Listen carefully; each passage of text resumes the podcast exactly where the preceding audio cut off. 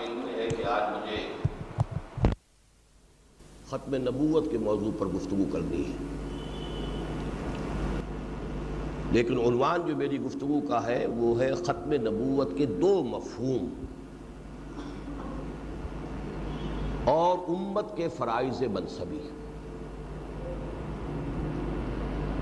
مجھے اس موضوع پر وقت صرف کرنے کی ضرورت نہیں ہے۔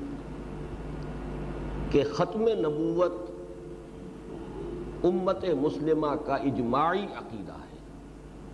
متفق علیہ۔ پورے چودہ سو برس کے دوران اور جملہ مسالک، میں لفظ مسلک کا ہی استعمال کرنا چاہتا ہوں۔ لیکن اگر عام فہم لفظ استعمال کیا جائے تو تمام فرقوں، جو بھی مسلمان فرقے ہیں ان کے نزدیک اجماعی عقیدہ ہے ختم نبوت۔ یہ بات اتنی ظاہر و باہر ہے، معلوم ہے، معروف ہے، مشہور ہے اس پر مزید مقصد کرنے کی ضرورت نہیں۔ البتہ اس کا ایک پہلو جو میں چاہوں گا کہ اس کی طرف بھی آپ کی توجہ مبدول کرا دوں، وہ یہ ہے کہ اس امت کی پوری تاریخ میں صرف یہ ایک مسئلہ ایسا ہے جس کی بنیاد پر اجتماعی تکفیر ہوئی ہے۔ انفرادی تکفیر، کسی شخص کو کافر قرار دے دینا، اس کے کسی فعل پر، کسی قول پر، کسی عمل پر۔ یہ انفرادی مسئلہ اور ہے، بالکل بالکل مختلف شے۔ اجتماعی تکفیر اگر ہوئی ہے تو صرف اس مسلک پر ہوئی ہے؟ اس کی بنیاد پر۔ ورنہ آج تک تکفیر کا مسئلہ مسلمانوں میں اجتماعی سطح پر تقریباً ناپید رہا ہے۔ یہاں تک کہ سب سے زیادہ تلخ جو ہمارے درمیان اختلافات رہے وہ شیعہ سنی کے ہیں۔ لیکن اس میں بھی کبھی بھی تکفیر کے اوپر اجماع نہیں ہوا۔ پچھلے دنوں ہمارے ہاں کی ایک تحریک نے یقیناً کافر کافر شیعہ کافر اس کا نعرہ بلند کیا اور بہت زور شور سے کیا۔ لیکن اس کا نام ہے کہ امت کا جمع ہو جانا کسی موضوع پر۔ قدیم ترین اختلاف، تلخ ترین اختلاف جو ہے وہ تو شیعہ اور سنی کا ہے، لیکن تکفیر کا معاملہ نہیں ہو صرف ایک مسئلہ ہے اور وہ ہے ختم نبوت کا کہ اس مہر کو جس نے توڑا ہے، اس کی تکفیر پر جمع ہوا۔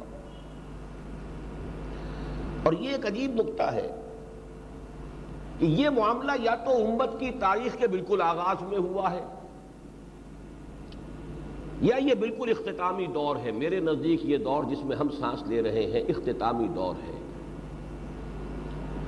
اگرچہ میری ایک تازہ تصنیف جو شائع ہوئی ہے، اس پر ایک صاحب نے بڑا عمدہ فقرہ چست کیا۔ بعض اوقات تنقید بھی کسی انداز میں کی جاتی ہے، اور اگر اس میں اس حسن ہو تو جس پر تنقید کی جاتی ہے، اسے بھی اچھی لگتی ہے۔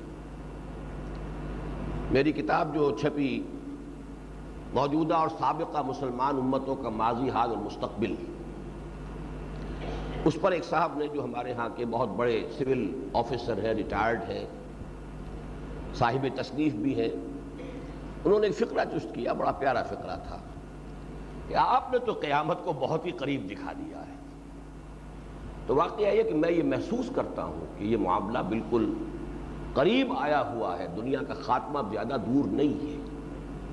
اس لیے کہ جو بھی احوال ہیں اور جو بھی خبریں دی گئی ہیں اور خبروں کے دینے والے محمد الرسول اللہ ہے وہ صادق المصدوق، ان سے یہی نظر آتا ہے۔ بہرحال اسی لیے میں نے یہ لفظ استعمال کیا اس وقت کہ یہ جو امت کی تاریخ کا آخری دور ہے، یا تو اس میں یہ فتنے اٹھے اور یہ بالکل آغاز میں حضور صلی اللہ علیہ وسلم کی حیات طیبہ ہی کے دوران اور آپ کے انتقال کے فوراً بعد مدعیان نبوت کھڑے ہوئے۔ درمیان کی ہماری تاریخ تقریباً اس سے خالی ہے۔ امت کی پوری تاریخ۔ نبوت کا دعویٰ۔ کسی نے مجدد کا دعویٰ کر دیا، کسی نے کوئی اور اس قسم کے دعوی کر دیے، وہ اور ہیں۔ ہندوستان ہی میں مہدی جون پوری گزرے ہیں، انہوں نے مجدد ہونے کا دعویٰ کیا۔ اس کی بنا پر تکفیر نہیں ہوتی کوئی شخص دعویٰ کرتا ہے مجدد ہونے کا۔ یا اپنے کسی بڑے، اونچے، روحانی مقام کا دعویٰ کرتا ہے، ٹھیک ہے، کوئی اسے تسلیم کرے، کوئی نہ تسلیم کرے۔ کیونکہ اس کے بنا پر کوئی تفریق نہیں ہوتی کہ جو اسے مانے وہ مسلمان، جو نہیں مانے وہ کافر۔ نبوت وہ شے ہے کہ جو مان لے، وہ ایک طرف جو نہیں مانا وہ دوسری طرف۔ وہ تو ایک گویا کہ ایک حد فاصل ہے۔ تو یہ معاملہ جو ہے کہ نمبر ایک ختم نبوت کا عقیدہ، اجماعی عقیدہ ہے۔ پوری امت کا عقیدہ رہا۔ تمام مسالک و فرق کا مجمع علیہ عقیدہ ہے۔ نمبر دو، امت کی تاریخ میں تکفیر اگر اجتماعی سطح پر ہوئی ہے تو صرف اس مسئلے کی بنیاد پر ہوئی ہے۔ کسی کو امت سے منقطع قرار دیا گیا ہے تو صرف اس مسئلے کی بنیاد پر، ورنہ یہ کہ اور کسی اختلاف کی بنیاد پر۔ کسی شخص کو کافر قرار دے دینا، یہ بالکل علیحدہ بات ہے۔ لیکن یہ کہ کسی فرقے کو، گروہ کو، جماعت کو کہیں بھی تکفیر کا مسئلہ ہمارے ہاں اجتماعی شکل میں نہیں ہے۔ یہ جو بات میں نے عرض کی کہ یہ امت کا آخری دور ہے، اس کے حوالے سے ذرا وہ جو احادیث اس زمانے میں میں نے کافی عام کی ہے اور بہت سے حضرات کو تو شاید یاد بھی ہو کہ امت کی تاریخ کا پہلا حصہ بھی خلافت علام منہاج النبوہ کا تھا۔ اور آخری حصہ بھی خلافت علام منہاج النبوہ کا ہونا ہے۔ ابھی وہ شروع نہیں ہوا ہے، لیکن وہ ہونا ہے، جیسے کہ حضور نے خبر دی۔ پہلا دور دور نبوت ہے، دوسرا دور خلافت علام منہاج النبوہ کا، تیسرا دور ظالم ملوکیت کا، چوتھا غلامی والی ملوکیت کا، اور پانچواں پھر خلافت علا بن حاج النبوہ کا جو دور آنے والا ہے۔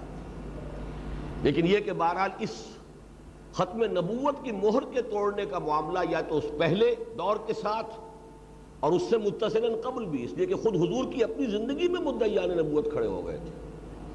بالکل اسی طریقے سے اس دوسرے دور کے آنے سے بھی قبل جو ہے، یہ مدعیان نبوت جو ہے کھڑے ہوئے ہیں۔ ورنہ یہ ہے کہ درمیانی تاریخ جو ہے وہ تقریباً اس سے خالی ہے۔ اب جو اصل میرا موضوع ہے وہ یہ ہے کہ ختم نبوت کے دو مفہوم ہیں۔ بات ایک ہی ہے، اس کے دو پہلو کہہ لیجیے، دو مفہوم کہہ لیجیے، دو اسپیکٹس کہہ لیجیے۔ اور اس کو بیان کرنے کے لیے اردو زبان میں بھی لفظ ختم کے دو استعمالات ہیں۔ مثلا ہم کہتے ہیں کہ پیسے ختم ہو گئے۔ پنجابی میں کہا جا، کہا گیا، کوئی شخص کہے گا، دانے مک گئے۔ کوئی شے پہلے تھی، اب نہیں ہے۔ ختم کا ایک مفہوم یہ ہے۔ اور ختم کا ایک مفہوم یہ ہے کہ بچہ کہتا ہے، میں نے کام ختم کر لیا۔ میں نے اسکول کا کام ختم کر لیا اس کے معنی کام مکمل کر لیا دو مفہوم ہوئے، ایک ہے انقطاع، کہ کوئی شے تھی اور اب نہیں ہے۔ اس کا وجود منقطع ہو گیا۔ پہلے وہ تھی، اس کا وجود تھا، اب وہ نہیں ہے، اس کا وجود منقطع ہو گیا۔ ایک یہ کہ کوئی شے اپنے درجہ تکمیل کو پہنچ گئی۔ اصل میں پہلا جو یہ مفہوم ہے اس کا اس کا چونکہ اصل جو نتیجہ نکلتا ہے وہ فقہی اور قانونی ہے کہ اگر کسی بھی درجے میں بعد میں کسی کو نبی مانا جائے یا کوئی نبوت کا دعویٰ کرے یا کوئی اس کی تصدیق کرے تو وہ دائرہ اسلام سے خارج یہ فقہی اور قانونی مسئلہ ہے۔ اسی وجہ سے اس پر تو ہمارے علماء کرام نے جیسا کہ ان کا فرض تھا، فرض منصبی تھا اس کا حق ادا کیا ہے، اس کے اوپر دلائل جمع کیے ہیں، اس کے لیے کتاب و سنت سے جتنے دلائل ہو سکتے ہیں، انہیں مرتب کیا ہے منظمت کیا ہے، مدون کیا ہے، پھر اس کو خوب واضح کیا ہے، عام کیا ہے۔ اور میں یہ سمجھتا ہوں کہ اس پہلو سے کوئی کمی نہیں ہے کہ جس کو کوئی اور شخص جو ہے پورا کرنے کی کوشش کرے۔ خاص طور پر مولانا انور شاہ کاشمیری رحمت اللہ علیہ کی ایک کتاب اس موضوع پر میں سمجھتا ہوں حرف آخر ہے۔ کہ نبوت حضور پر ختم ہو چکی، آپ کے بعد کوئی نبی نہیں۔ جیسے کہ میں نے ابھی آپ کو حدیث سنائی۔ حضرت صوبان سے روایت ہے، یہ صوبان بھی حضور کے غلاموں میں سے تھے جن کو آپ نے آزاد کر دیا تھا، مولا کہلاتے ہیں۔ ان صوبان مولا نبی صلی اللہ علیہ وسلم۔ اور مجھے آج ہی محسوس ہو رہا تھا کہ دور آخر سے متعلق بہت سی احادیث حضرت صوبان سے مروی۔ بہرحال مختلف صحابہ کا بھی اپنے اپنے ذوق تھے۔ سوالات جو ہے، ہر شخص اپنے ذوق کے مطابق کرتا ہے۔ آپ کا اپنا ایک ذہن ہے، آپ ایک ہی کلاس کے اندر پڑھ رہے ہیں، استاد ایک ہی ہے لیکن ایک شاگرد کوئی خاص قسم کے سوال کرتا ہے، دوسرا شاگرد کسی اور قسم کے سوال کرتا ہے۔ وہ ان شاگردوں کی اپنی مزاج، اپنی استاد طبع اپنی ذہن جو ہے، اس کی جو بھی سطح ہے، اس کے اعتبار سے سوالات ہوتے ہیں۔ تو صحابہ کرام کے اندر بھی درجے تھے۔ ہم درجات عند اللہ اللہ تعالیٰ کے ہاں ان کے بھی درجے ہیں۔ تو اس طریقے سے مختلف صحابہ سے آپ کو مختلف قسم کی احادیث اس اعتبار سے ملتی ہیں۔ مثلا ایک صحابی کہتے ہیں کہ دوسرے لوگ تو حضور صلی اللہ علیہ وسلم سے خیر کے بارے میں سوال کیا کرتے تھے، میں زیادہ تر فتنوں اور شر کے بارے میں سوال کیا کرتا تھا اب یہ بھی گویا کہ ایک صحابی خود اپنا ایک مزاج بیان فرما رہے ہیں۔ اسی طرح سے معلوم ہوتا کہ حضرت صوبان کو بعد کے آنے والے حالات سے کوئی خصوصی دلچسپی تھی۔ وہ حدیث بھی انہی سے مروی ہے۔ حضرت صوبان سے رضی اللہ تعالیٰ عنہ کہ حضور نے فرمایا، ان اللہ زوالی الارض۔ اللہ نے میرے لیے پوری زمین کو لپیٹ دیا، سکیڑ دیا۔ حتیٰ رائے تو مشار کہا و مغار بہا یہاں تک کہ میں نے سارے مشرق دیکھ لیے، سارے مغرب دیکھ لیے۔ وَإِنَّ أُمَّتِي سَيَبْلُغُ مُلْكُهَا مَعْزُوِ عَلِي مِنْهَا۔ اور یہ بات سن رکھو کہ میری امت کی حکومت ان تمام علاقوں پر قائم ہو کر رہے گی کہ جو مجھے اس طرح سکیڑ کر یا لپیٹ کر دکھا دیے گئے۔ اب یہ حدیث جو ہے، یہ بھی حضرت صوبان اسی طرح کی یہ حدیث ہے۔ انہو سیکون فی امتی سلاسون کذابون۔ میری امت میں تیس ایسے جھوٹے اٹھیں گے، کلہم یزعمو انہو نبیون۔ جن میں سے ہر شخص جو ہے وہ یہ زوم رکھے گا، خیال کرے گا، دعویٰ کرے گا، مغالطے میں ہوگا۔ زوم کا لفظ عام طور پر آتا ہے مغالطے میں۔ کسی شخص کو اپنے بارے میں بڑا مغالطہ ہے، بڑے زوم میں ہے۔ یہ زوم کا لفظ اردو میں بھی تقریباً اسی معنی میں استعمال ہوتا ہے۔ فرق صرف یہ کہ ہم زوم کہتے ہیں، عربی میں اصل میں لفظ زام ہے۔ تو یزعم کلہم یزعم انہو نبی وانا خاتم النبیین ولا نبی بعدی۔ درا حال کہ میں نبیوں کے سلسلے کو ختم کرنے والا ہوں اور میرے بعد کوئی نبی نہیں۔ کیٹیگوریکل ہے اور بہت سی احادیث ہیں میں اس میں وقت آپ کا لینا نہیں چاہتا۔ تو یہ بات کہ حضور آخری نبی ہے، آپ پر نبوت ختم ہو گئی اور اس کے لیے دلائل، اس کی احادیث، اس کے ضمن میں تمام اقوال، امت کا اجماع، اس سب کو علماء امت نے میں سمجھتا ہوں کہ کما حق مرتب کر دیا، مدلل کر دیا منقع کر دیا، مدون کر دیا، کھول دیا، واضح کر دیا، عام کر دیا۔ ایک دوسرا پہلو ہے، وہ ہے تکمیل نبوت و رسالت کا۔ ایسا نہیں ہے کہ نبوت کوئی ایسا فنومنن تھا کہ جو جیسے ہموار طریقے سے چلا آ رہا تھا سلسلہ، ایک جگہ آ کے ختم ہو گیا۔ کوئی باؤنڈری وال ہے، ایک جیسی اونچی ہے۔ چار فٹ ہے، پانچ فٹ ہے، چلی آ رہی ایک جگہ آ کے ختم ہو گئی۔ ایک ختم کا یہ مفہوم بھی ہو سکتا ہے۔ یہاں تک یہ دیوار تھی، یہاں سے آگے نہیں ہے۔ یہ بڑا مغالطہ آماز تصور ہے۔ اصل تصور کیا ہے؟ نبوت نے ارتقائی مراحل طے کیے ہیں۔ تدریجن ارتقائی مراحل طے کر کے اپنے نقطۂ عروج و کمال کو پہنچ کر ختم ہوئی۔ ان دونوں تصورات میں زمین آسمان کا فرق ہے۔ پہلے تصور پر بعض عقلی استدلالات اور عقلی اعتراضات وارد ہو جاتے ہیں۔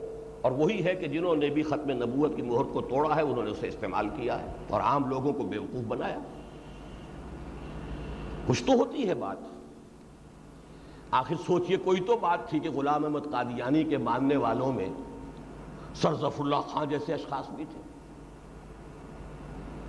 مسلمانوں کا سا نام رکھنے والا تو ایک ہی سائنسدان ہے جو دنیا میں آج جس کا نام جانا جاتا ہے، جو نوبل پرائز ونرز کے اندر کسی درجے میں شامل ہوا ہے، وہ بھی قادیانی ورلڈ بینک میں بڑے اونچے مقامات پر پہنچنے والا شخص، وہ بھی Qadiani M M Ahmad doctor Abdus Salam. International Court of Justice, اس کا جج بننے والا سردف اللہ خان۔ کیا وجہ ہے؟ ان سب کی بات کیسے ماری گئی؟ کوئی تو بات ہے۔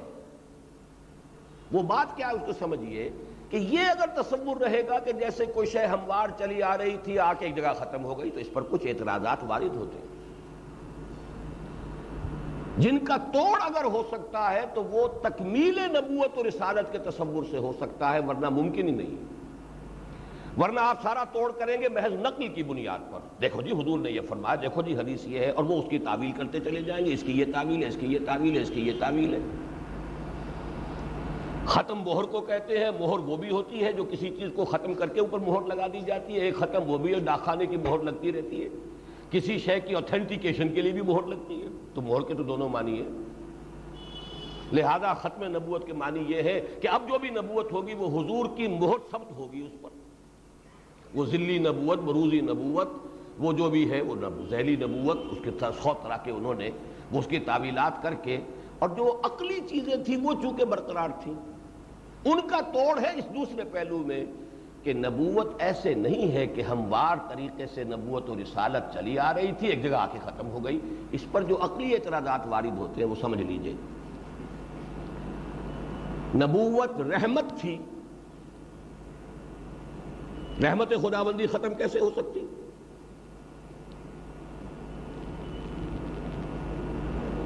نبوت رحمت تھی۔ نمبر دو، نبوت انسانوں کی ہدایت کا ذریعہ تھی۔ انسان ختم نہیں ہوا نبوت کیسے ختم ہو گئی؟ بلکہ انسان تو آج شاید دنیا کے کسی ایک بر اعظم میں جتنے ہیں، پوری دنیا میں اس وقت اتنے نہیں تھے۔ آج کی آبادی جو ہے انسانوں کی۔ تو اگر لوگوں کی ہدایت کے لیے نبوت کا سلسلہ تھا، تو لوگ تو ختم نہیں ہوئے، انسان تو موجود ہیں ابھی اور بھی پیدا ہوں گے، اور ہو رہے ہیں، تو نبوت کیسے ختم ہو یہ ہے اصل وہ منطقی استدلال۔ اس کی بنیاد پر اجرائے وحی کا فلسفہ تراشا گیا۔ وہی جاری ہے۔ وہی کیسے ختم ہو سکتی؟ وہی نعمت ہے وہی ہدایت ہے۔ تو وہی ایک ہدایت، ایک نعمت۔ اس کا ختم ہونے کا کیا سوال اور وہ لوگوں کے لیے درکار ہے، لوگوں کی ضرورت تھی، کوئی اللہ کی ہابی تو نہیں تھی، کوئی مشغلہ تو نہیں تھا، کوئی کار عبس تو نہیں اللہ کر رہا تھا کہ پہلے وہ کار عبس جاری تھا، اب ختم ہو گیا۔ اگر اس کی کوئی غرض تھی، کوئی غائب تھی، کوئی ضرورت تھی، کوئی افادیت تھی، کوئی اہمیت تھی، تو تو اعلیٰ حال ہی برقرار ہے۔ کیا ضلالت ختم ہو گئی؟ ایک طرف شیطان اور اس کی قوت اور اس کی ضروریت سلبی و مانوی اسے تو چھوٹ ہے قیامت تک کے لیے اور ہدایت کا سلسلہ منقطع ہو گیا۔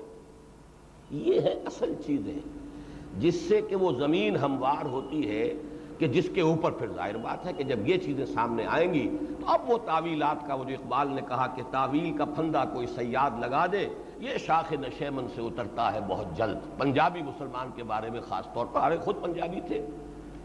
چلیے شاید یہ کہہ کر اپنے آپ کو بری کر لیتے ہو کہ میں پنجابی نہیں، میں تو کشمیری ہوں۔ لیکن پنجابی مسلمان کی جو شان انہوں نے بیان کی ہے وہ یہ ہے کہ تعویل کا پھندا کوئی سیاد لگا دے، یہ شاخ نشیمن سے اترتا ہے بہت جلد۔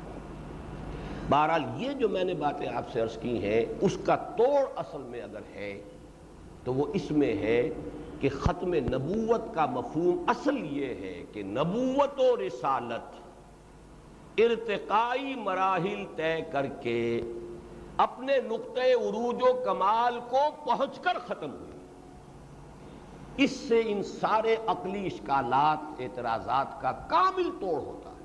اور جب تک یہ سامنے نہیں ہوگا، در حقیقت اس مسئلے کا سد باب ممکن نہیں ہے۔ یہ جو تکمیل کا معاملہ ہے، ایک بڑی خوبصورت حدیث ہے، وہ میں اب آپ کو سنا رہا ہوں، بلکہ میں سنا چکا ہوں، اب اس کا ترجمہ بھی سن لیجیے۔ اس حدیث کو بدقسمتی سے بہت کم عام کیا گیا ہے۔ حالانکہ حدیث ہے اور یہ متفقن علیہ روایت ہے۔ حدیث کے الفاظ یہ حضرت رضی اللہ تعالی عنہ سے یہ روایت کیا گیا کہ حضور نے ارشاد فرمایا، ان مسلی و مسل الانبیاء من قبلی۔ میری مثال اور مجھ سے پہلے جو نبی آئے ان کی مثال کا مسل رجل ایسی ہے جیسے ایک شخص تھا۔ بنا بنیادن اس نے ایک عمارت بنائی، تعمیر کی۔ فاحسن اجمل نہایت خوبصورت اور نہایت عمدہ۔ یعنی یوں سمجھیے، عالی شان عمارت بھی اور اس پر آرکیٹیکچرل ٹچز اور بیوٹی ہر شے جو ہے اس کی مکمل۔ احسن اجمل اس کے اندر تزئین آرائش، تجمیل، تحسین، سب جو ہے اس نے بدرجہ کمال کر لیا۔ اللہ موضع لبنت من زاویت من زوایاہا سوائے یہ کہ اس کے ایک کونوں میں سے ایک کونے میں ایک اینٹ کا خلا تھا، وہ رہ گیا۔ وہ خلا ہے۔ فجعل الناس یطوفون بھی اب لوگ اس اس عمارت کا چکر لگاتے تھے، دیکھتے تھے۔ شاندار عمارت ہے، بڑی اس کی تعریف کرتے تھے۔ یوجبون لہو اور بڑی ہی اس کی تعریف کرتے تھے، بہت عمدہ دیکھتے تھے، سمجھتے تھے۔ وہ یقولون وہ کہتے تھے حلہ بدیت حاضر بنا یہ اینٹ کیوں نہیں رکھی گئی؟ یہ خلا کیوں چھوڑ دیا گیا؟ اتنی محنت کی ہے، محنت کرنے والے نے اتنی خوبصورتی کی، یہ خلا جو ہے، یہ کیوں چھوڑ دیا گیا؟ قال فان اللبنت میں ہوں وہ اینٹ وہ انا خاتم النبیین اور میں ہوں وہ کہ جس نے اس نبوت کی تکمیل کر دی ہے، عمارت مکمل ہو گئی، اس عمارت میں ایک خلا تھا۔ اس عمارت میں ایک اینٹ جو ہے اس کا رکھنا باقی تھا۔ اس اینٹ کی شکل میں اللہ تعالیٰ نے مجھے بھیجا ہے، جس سے کہ اب یہ عمارت پورے طور پر تکمیل پذیر ہوگی یہ ہے در حقیقت وہ تکمیل رسالت کا۔ ویسے تو حدیث کے اعتبار سے تو یہ مفہوم ہے، لیکن میں یہ چاہتا ہوں کہ اب اس کو آپ ذرا اچھی طریقے سے سمجھیے۔ اس لیے کہ اس مفہوم کو سمجھنے ہی سے دو باتیں سمجھ میں آئیں گی۔ نمبر ایک یہ کہ حضور کی جو فضیلت ہے زمرہ انبیاء میں، اس کی بنیاد جو ہے وہ بھی اسی حدیث کی فضی، اسی کی بنیاد پر، تکمیل والے مسئلے کی بنیاد سے ہی سمجھ میں آنے والی بات ہے۔ ورنہ آپ سوچئے، نبی آئے، سوا لاکھ آئے، ان میں سے ایک نبی حضور بھی تھے۔ تو کون سی فضیلت ہوئی؟ بلکہ اگر برا نہ مانے بعض باتیں ایسی ہوتی ہیں، کہتے ہوئے میں جھجکتا ہوں۔ کوئی زنجیر ہے، اس کی پہلی کڑی بھی ہوگی، پھر اس میں اور ہزار کڑیاں ہیں، سوا لاکھ کڑیاں، ایک آخری بھی کڑی ہے۔ کیا فرق واقع ہوا؟ بلکہ شاید یہ کہا جا سکے کہ پہلی کڑی کی فضیلت ہے، جہاں سے بات شروع ہوئی۔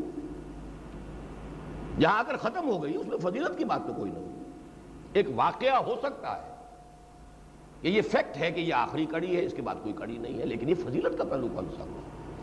اور اگر وہ کوئی شے خیر کی تھی، تو شروع کرنے والی کڑی جو ہے اس کو فضیلت حاصل ہوئی، جہاں سے خیر شروع ہوا۔ جہاں کہ خیر ختم ہو گیا، اس کے اندر تو فضیلت کی کوئی پہلو نہیں۔ جبکہ فضیلت کا پہلو اس میں ہے کہ نبوت و رسالت کی آپ پر تکمیل ہو گئی۔ یہ فضیلت، اگر یہ سمجھ میں نہیں آتا، تو فضیلت نبی کی کوئی بنیادی نہیں۔ اور دوسری بات، جیسا کہ میں نے عرض کیا ہے کہ وہ جو عقلی اعتراضات و استدلالات ہیں، ان سب کا توڑ اگر ہے تو وہ اس فضیلت والے پہلو سے اور اس تکمیلی پہلو کے سمجھنے سے ممکن ہے، ورنہ ممکن نہیں۔ اسی لیے میں نے اب آپ کو جو آیات مزید سنائی، پہلی آیت جو تھی وہ تو خاتم النبیین کے حوالے سے ختم نبوت کے موضوع پر جب بھی تقریر کی جائے گی وہ سورہ عذاب کی وہ آیت لاب و حالہ اس کا حوالہ ہے۔ ما كان محمد النبا احد من رجالكم، ولكن رسول الله وخاتم النبيين. ختم نبوت کے موضوع پر ہر تقریر کا عنوان یہی آیت بنے گی۔ پھر کچھ احادیث آ جائیں گے۔ اور یہ چونکہ پہلو وہ ہے جو میں نے عرض کیا ہے کہ اس میں حق ادا کر چکے علماء کرام، لہذا اس کے ضمن میں کچھ مزید کہنے کی مجھے ضرورت نہیں۔ میں نے جو دو آیات اور کوٹ کی ہیں، سورہ معاہدہ کی آیت اليوم اکملت لکم دینکم و اتممت علیکم نعمتی و رضیت لکم الاسلام دینا اب اس میں دو الفاظ نوٹ کیجیے، اکمال، اتمام. یہ دو الفاظ، حضور کی بیست کے ساتھ یہ دو الفاظ آپ کو خاص طور پر چپکے ہوئے ملیں گے۔ آج کے دن میں نے تمہارے لیے تمہارے دین کا اکمال کر دیا۔ اور تمہارے لیے اپنی نعمت کا اتمام کر دیا۔ یہ ذرا دو الفاظ کے جوڑے ذرا ذہن میں جما لیجیے۔ اکمال اور تکمیل۔ اردو میں اکمال استعمال زیادہ نہیں ہوتا ہے تکمیل استعمال ہوتا ہے۔ تکمیل ہو گئی، تکمیل پا گیا، کام تکمیل۔ اس چیز کی تکمیل ہو گئی۔ اکمال کا لفظ اردو میں مستعمل نہیں ہے۔ اسی طریقے سے اتمام کا لفظ اردو میں مستعمل ہے تکمیل نہیں ہے۔ لیکن عربی کے لحاظ سے دونوں یہ چاروں الفاظ جوڑ لیجیے اپنے ذہن میں، اکمال تکمیل، اتمام تکمیم۔ اتمم تو علیکم نعمتی، اتمام ہے۔ اور حضور کی ایک حدیث میں نے آپ کو سنائی، انما بعثت لاتمم مکارم الاخلاق مجھے اس لیے بھیجا گیا ہے کہ میں اخلاق کی بلندیوں کی تکمیل کر دوں اتمام و تتمیم اکمال و تکمیل۔ یہ بیست محمدی صلی اللہ علیہ وسلم کے ساتھ چار الفاظ اچھی طریقے سے اپنے ذہن کے اندر ٹانک لیجیے کہ اس سے در حقیقت حضور کی وہ جو ختم نبوت کی یہ تکمیلی شان ہے وہ سامنے آتی ہے۔ میں نے آج ہی پہلی مرتبہ موجم المفارس نے الفاظ القرآن الکریم گمان میرے دل میں تھا بہت عرصے سے، لیکن ظاہر بات ہے کہ یہ میرے اصل موضوعات یہ نہیں ہیں۔ میرے اصل موضوعات آپ کے علم میں کچھ اور ہیں۔ اقامت دین کی جد و جہد، اسلامی انقلاب کی جد و جہد، اس کے لیے لوگوں کو جمع کرنا، بلانا، اس کا طریقہ کار واضح کرنا۔ یہ جو ہے میرے لیے، یہ میرے مین ٹاپکس میں سے نہیں ہے۔ بہت مرتبہ دل میں خیال آیا کہ جس طریقے سے حضور کے لیے لفظ رسول آیا ہے، رسول ہو شاید اس انداز میں کسی دوسرے رسول کے لیے یہ لفظ نہیں آیا۔ قرآن پڑھتے ہوئے کبھی کبھی یہ گمان ہوتا تھا، لیکن یہ کہ مجھے کبھی اتنا وقت نہیں ملا کہ میں اس کی تحقیق کروں۔ میرا ذہن تو ادھر منتقل ہوا تھا اصل میں علامہ اقبال کے اس شعر سے کہ عبد دیگر عبد ہو چیزیں دیگر۔ ما سراپا انتظار منتظر۔ اب اس اس شعر کا میں اس وقت وضاحت نہیں کروں گا۔ جو حضرات بھی اسے سمجھتے ہیں، بس اس کا حوالہ صرف نوٹ کر لیں۔ اب دور ہے، اب یہ اور شعر اگرچہ یہاں اس شعر میں یہ مفہوم کچھ اور ہے، مضمون کچھ اور ہے، لیکن لفظی مناسبت سے رسول ہونا اور ہے رسول یہ کچھ مختلف سی شے ہے آج میں نے تحقیق کر لی، چوراسی مرتبہ قرآن مجید میں رسول ہو رسول ہو رسول ہی آیا ہے۔ ایک مرتبہ بھی حضور کے سوا کسی کے لیے نہیں آیا۔ رسول و نا دو مرتبہ حضور کے لیے آیا۔ چار مرتبہ۔ صرف ایک ایکسپشن ہے، رسولی حضرت عیسیٰ علیہ السلام کے لیے آیا۔ ان آمنو بی وب رسولی ایک ایکسپشن ہے۔ لیکن نوے مرتبہ کے استعمالات میں اگر ایک ایکسپشن ہے تو انگریزی کا تو قاعدہ یہ ہے کہ ایکسپشن پروو دی رول میرا اصول ثابت ہو گیا کہ عبد دیگر عبد چیزیں دیگر. رسول سب ہے رسول ہو کا تمام و کمال اطلاق صرف محمد پر ہوتا ہے صلی اللہ علیہ وسلم. میں نے نقلن ثابت کیا کہ قرآن مجید میں اس ترکیب کے ساتھ رسول لہو یہ حالت نسبی ہے رسول لہو یہ حالت رفی ہے رسول لہی یہ حالت جری ہے۔ ان تینوں شکلوں میں یہ لفظ حضور کے سوا پورے قرآن میں کسی رسول کے لیے نہیں آیا لیکن اس کو پھر بھی میں کوئی دلیل نہیں کہہ رہا۔ جب رسول اور بھی ہے حضرت عیسیٰ بھی رسول تھے، حضرت موسیٰ بھی رسول تھے، حضرت نوح بھی رسول تھے، حضرت حود بھی رسول تھے، رسول تو سبھی تھے۔ لیکن کوئی بات ہے کہ یہ لفظ جو ہے اس انداز میں میں اس سے جو چیز اخذ کرتا ہوں، اس کو آپ زیادہ کہہ سکتے ہیں ذوقی دلیل ہے یہ۔ میں اپنے ذوق کی بنیاد پر یہ عرض کر رہا ہوں کہ اس سے میں یہ اخذ کرتا ہوں کہ اللہ کی رسالت کا مصداق کامل و اتم محمد الرسول اللہ ہے۔ First connotation of this word اس کی جامع ترین، کامل ترین اس کا مفہوم پورا ہوتا ہے صرف محمد میں صلی اللہ علیہ وسلم۔ اب اس کی میں ذرا آپ کے سامنے ایک اور اعتبار سے بھی بات رکھ دوں ہمارے ہاں مختلف رسولوں کی نسبتوں کے لیے بھی مختلف الفاظ مستعمل ہیں۔ آدم صفی اللہ، عیسیٰ روح اللہ، ابراہیم خلیل اللہ، اسماعیل زبیح اللہ، موسیٰ کلیم اللہ۔ چل کرتے جائیے۔ نجی اللہ، لیکن محمد رسول اللہ صلی اللہ علیہ وسلم۔ گویا کہ نسبت رسالت اپنے نقطۂ عروج و تکمیل اور کمال کو پہنچی ہے محمد الرسول اللہ صلی اللہ علیہ وسلم کی شخصیت میں۔ یہ تو پھر میں عرض کروں گا کہ میرے نزدیک تو چونکہ ایک انسان کا اپنا ایک ذوق ہوتا ہے، ذوق کے حوالے سے بھی کوئی بات سامنے آتی ہے، وہ تو اسے اہمیت دیتا ہے۔ لیکن میں اسے کوئی قطعی دلیل نہیں کہہ رہا، لیکن اصل میں اب جو دلیل میں آپ کے سامنے لانا چاہتا ہوں، وہ پورے منطقی تجزیے کے ساتھ لانا چاہتا ہوں کہ رسالت و نبوت دونوں محمد الرسول اللہ صلی اللہ علیہ وسلم پر اپنے نقطۂ عروج اور کمال کو پہنچ کر ختم ہوئی۔ دیکھیے، ہم یہ مانتے ہیں کہ اس دنیا میں، اس روئے عرضی پر قافلہ آدمیت جب شروع ہوا ہے، حضرت آدم سے تو اس کو ہم یہ کہہ سکتے ہیں کہ قافلہ انسانیت اور قافلہ نبوت دونوں نے بیک وقت سفر شروع کیا ہے۔ آدم پہلے انسان بھی ہیں اور آدم پہلے نبی بھی ہیں۔ دونوں قافلوں کا سفر بیک وقت شروع ہوا۔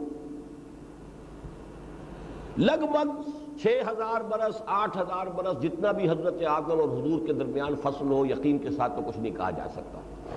بہرحال یہ کوئی لاکھوں کروڑوں برس کا مسئلہ نہیں ہے۔ وہ جو بایولوجی میں گفتگو ہوتی ہے ملینز آف ایئرز اور بلینز آف ایئرز کی، وہ وہ در حقیقت ہومو کے حوالے سے ہے۔ انسان آدم جس کو ہم کہتے ہیں، اس کے حوالے سے نہیں ہے۔ آدم، اب یہ مسئلہ اس وقت جو ہے، یہ اس وقت میں، اس کی وضاحت میں تفصیل میں نہیں جا سکتا۔ یہ میرے موضوعات میں سے ہے، اس پر میرے کیسز بھی موجود ہیں۔ لیکن یہ کہ جہاں تک اندازہ ہو سکتا ہے، ہمارے پاس یا تو یہ کہ بائبل ہے، تورات ہے۔ تورات میں انبیاء کی تاریخ جو ہے کلونوجیکل آرڈر میں ہے، زمانی ترتیب کے ساتھ ہے۔ یا پھر جو بھی دنیا کے شواہد ہے تاریخ کے جو دوسرے سورسز ہیں، اس کے حوالے سے اگر جائزہ لیا جائے، تو حضرت آدم آج سے آٹھ ہزار نہیں تو میکسیمم دس ہزار برس قبل کی شخصیت ہے۔ تو اگر ایسا ہے تو ساڑھے آٹھ ہزار برس تک یا ساڑھے چھ ہزار برس تک دونوں قافلے ساتھ ساتھ چلے۔ نبوت، آدمیت آدمیوں ہی میں نبوت کا سلسلہ جاری ہے۔ وہی آ رہی ہے، فَإِمَّا يَاتِيَنَّكُم مِّنِّي هُدًى فَمَن تَبِعَ هُدَايَ فَلَا خَوْفٌ عَلَيْهِمْ وَلَا هُمْ يَحْزَنُونَ۔ یہ چارٹر دے کر بھیجا گیا محمد حضرت آدم کو علیہ الصلوۃ والسلام دنیا میں۔ اب جب بھی تمہارے پاس میری طرف سے ہدایت آتی رہے، جو ہدایت کی پیروی کریں گے، ان کے لیے نہ کوئی حزن ہے، نہ کوئی خوف۔ ہے آتی رہی نبوت۔ اگرچہ رسول پہلے ہم مانتے ہیں کہ حضرت نوح ہے، نبی پہلے حضرت آدم۔ ہے حضرت آدم اور حضرت نوح کے مابین، حضرت شیس اور حضرت ادریس۔ حضرت شیس کا ذکر قرآن میں نہیں ہے، حضرت ادریس کا ذکر قرآن میں بھی ہے۔ لیکن جیسا کہ میں نے عرض کیا کہ ہسٹری آف دی پروفٹس کے اعتبار سے ہمیں رجوع کرنا چاہیے تورات کی طرف، کہ اس لیے کہ زمانی تاریخ کے ساتھ جو تاریخ جو ہے بیان ہوئی ہے، وہ وہاں بیان ہوئی قرآن مجید نے اس ترتیب کے ساتھ تاریخ کو ریکارڈ نہیں کیا ہے۔ حوالے دیے ہیں اور ترتیب بھی مختلف ہوتی ہے۔ کہیں حضرت موسیٰ کا ذکر پہلے ہے اور حضرت ابراہیم کا بعد میں ہو رہا کہ اس کچھ جگہوں پر جو ہے آپ کو ایک ترتیب بھی ملے گی، حضرت نوح، پھر حضرت حود پھر حضرت صالح، پھر حضرت ابراہیم، حضرت لوت حضرت شعیب، پھر حضرت موسیٰ اور پھر حضرت عیسیٰ اور پھر محمد الرسول اللہ۔ عام طور پر آپ کو جو ہے یہ ترتیب ملتی ہے اور یہ ترتیب جو ہے یہ زمانی ترتیب ہے۔ لیکن اس میں بھی پوری تاریخ تو مکمل نہیں ہوتی۔ کم سے کم قرآن مجید میں اٹھائیس، انتیس انبیاء کے نام ہیں۔ اور ان کی زمانی جو ہے قرآن مجید کے اندر اس کی اس طریقے سے ترتیب موجود نہیں ہے۔ تو اس کے لیے ہمیں رجوع کرنا ہوتا ہے تورات کی طرف۔ بہرحال یہ جو ایک عرصے تک قافلہ نبوت اور قافلہ آدمیت ساتھ ساتھ چلتے رہے، ایک جگہ آ کر قافلہ نبوت کا رک گیا۔ جس کو میں نے کہا ہے کہ وہ ارتقاء کے مراحل طے کر کے تکمیل کو پہنچ کر ختم ہوا۔ یہ ارتقاء تین اعتبارات سے ہوا۔ اور ان تینوں اعتبارات سے تکمیل رسالت اور تکمیل نبوت کے تین پہلوؤں کو سمجھ لینے کی ضرورت ہے۔ پہلا ارتقاء ہوا ہے مادی علوم میں۔ آج یہ بہت ایکسپلوژن ہوا ہے۔ ہمارے جو فزیکل سائنسز ہے ٹیکنالوجی ہے، وہ آسمان کو چھو رہی ہے۔ لیکن بہرحال شروع تو ہو گیا تھا یہ سفر۔ پہلے کہیں آدم کے کسی دو بیٹوں نے یا پوتوں نے یا پڑ پوتوں نے دو پتھروں کو ٹکرا کر چنگاری کوئی برآمد ہو گئی ہوگی تو وہ بڑے موجد شمار ہوئے ہوں گے۔ صاحب، آگ ایجاد کر لی اتنی بڑی ایجاد۔ پھر کہیں اس کے بعد اور ایجادیں ہوئی اور ایجادیں ہوئی ہوتے ہوتے یہ پچھلے دو سو برس جو ہے یہ بہت ایکسپلوژن ہے سائنس کا۔ لیکن یہ جو ہے ارتقاء جو اب بھی جاری ہے، اس ارتقاء کے ساتھ تکمیل رسالت کا کون سا پہلو متعلق ہے؟ آ حضور سے پہلے تمام رسول صرف علاقائی یا قومی رسول تھے۔ کل نوع انسانی کے لیے صرف ایک رسول ہے جو مبوس ہوئے اور وہ محمد الرسول اللہ صلی اللہ علیہ وسلم۔ کیوں؟ آپ سے پہلے فزیکلی امپاسبل تھا کہ کسی ایک نبی کی دعوت تمام انسانوں تک پہنچ جائے۔ امپاسبل ذرائع رسل و رسائل نہیں ہے کمیونیکیشنز نہیں ہے دنیا بہت بڑی تھی، اب جو دنیا سکڑ کر بڑی چھوٹی سی ہو گئی ہے، ایک شہر کے مانند ہو گئی ہے۔ چودہ سو برس قبل بھی جبکہ حضور کی بیست ہوئی ہے، بہرحال یہ فاصلے اتنے کم ہو چکے تھے۔ کمیونیکیشنز اتنے ڈیولپ ہو چکی تھی۔ آپ کو معلوم ہے کہ کتنا پہلے حضور سے یعنی حضرت مسیح سے بھی تین سو برس قبل جو ہے، وہ سکندر اعظم مقدونیہ سے چل کر دریائے بیاس تک تو پہنچ گیا تھا۔ تھری ہنڈریڈ بی سی میں۔ ان سے بھی پہلے نہ معلوم وہ اٹیلا وغیرہ جو چلا ہے منگولیا سے تو ڈنیوب کی وادی تک پہنچ گیا تھا۔ تو معلوم ہوا کہ یہ فاصلے جو ہے حضور صلی اللہ علیہ وسلم کے عہد مبارک تک آتے آتے اب یہ دنیا مینز آف کمیونیکیشن کے اعتبار سے اس مقام پر پہنچ چکی تھی کہ ایک عالمی رسالت، بین الانسانی یا بین الاقوامی رسالت جو ہے اس اعتبار سے اب دنیا قابل ہو گئی ہے کہ اس رسول کو بھیج دیا جائے جو پوری نوع انسانی کی طرف رسول بنا کر بھیجا گیا یہ نقطہ آپ قرآن مجید کو پڑھتے ہوئے نوٹ کرتے ہی ہوں گے۔ تمام رسولوں کا ذکر ہوگا۔ انا ارسلنا نوحن ادا قوم ہی ہم نے بھیجا نوح کو اس کی قوم کی طرف۔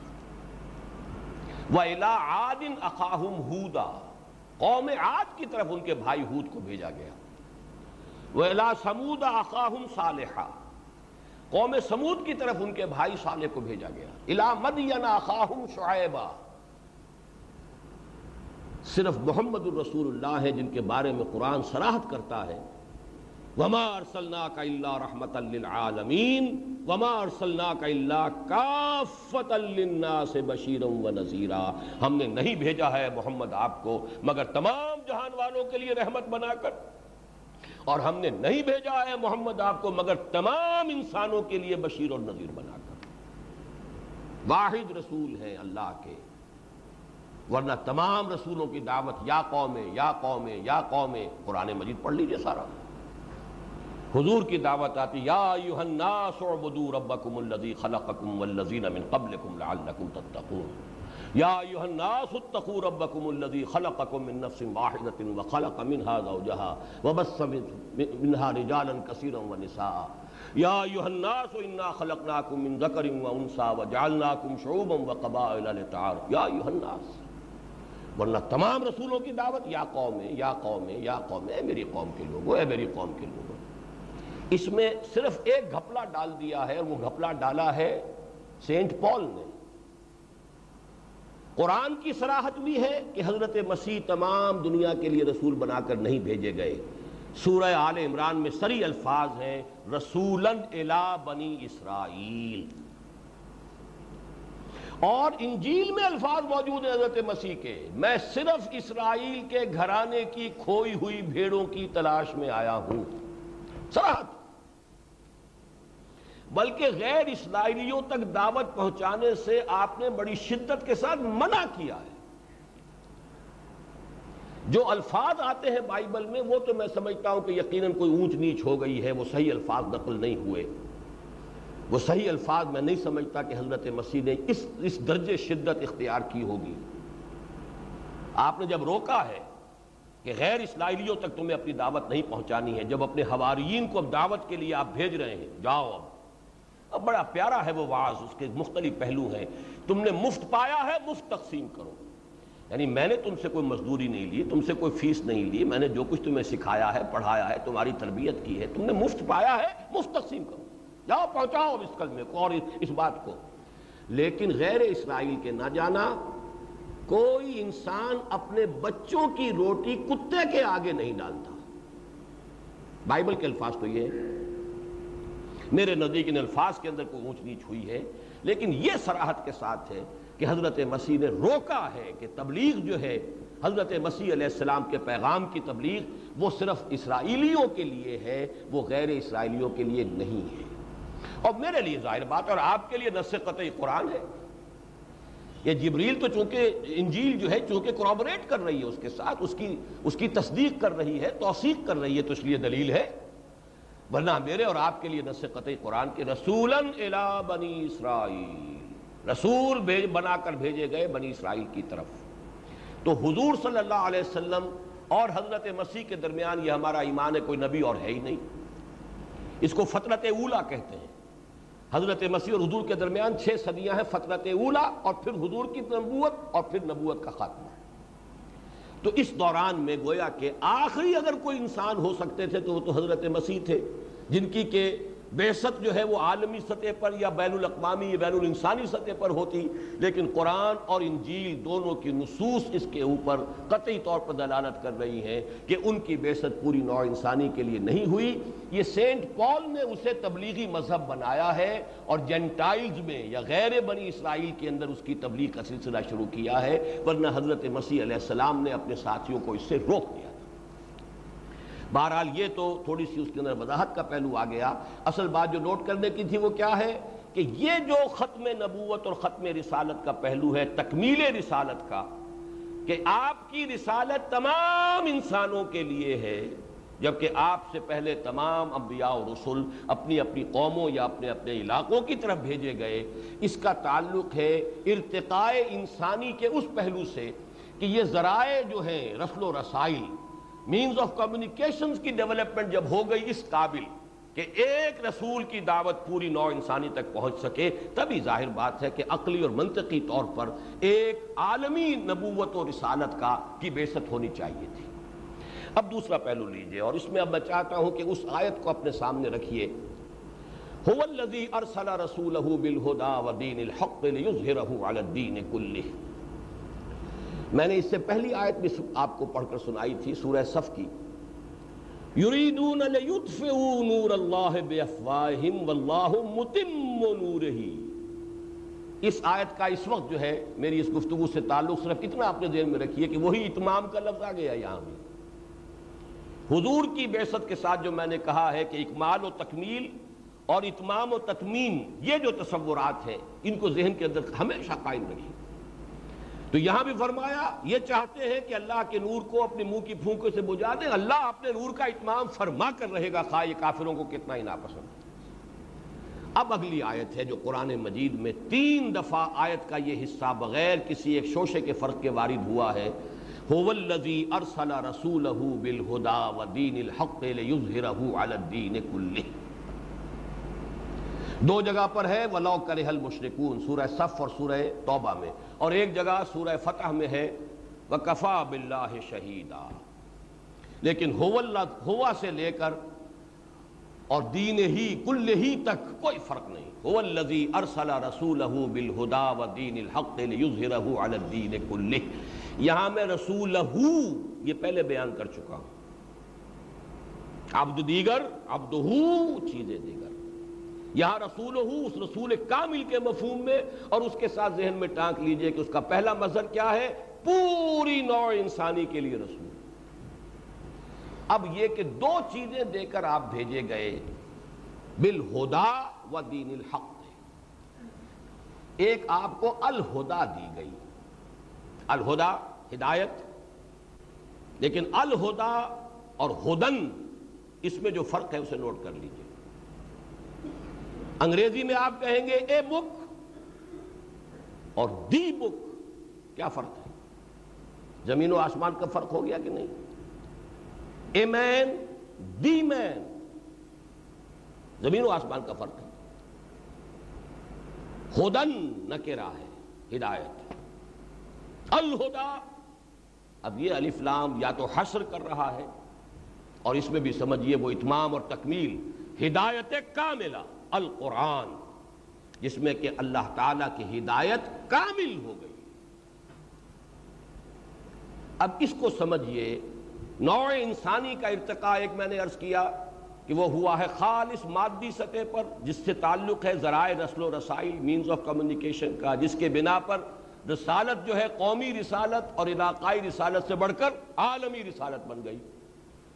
دوسرا تعلق ہے ہدایت کا۔ یہ ہدن کا لفظ آیا تھا جب حضرت آدم کو چارٹر دیا گیا، جاؤ اب سنبھالو دنیا کی خلافت۔ فَإِمَّا يَاتِيَنَّكُم مِّنِّي هُدًا فَمَن تَبِعَ هُدَايَ فَلَا خَوْفٌ عَلَيْهِمْ وَلَا هُمْ يَحْزَنُونَ۔ یہی لفظ آتا تورات کے بارے میں۔ اِنَّا أَنزَلْنَا التَّوْرَاتَ۔ فِيهَا هُدًى وَنُورٌ۔ ہم نے ہی تورات نازل کی تھی، اس میں ہدایت بھی تھی، نور بھی تھا۔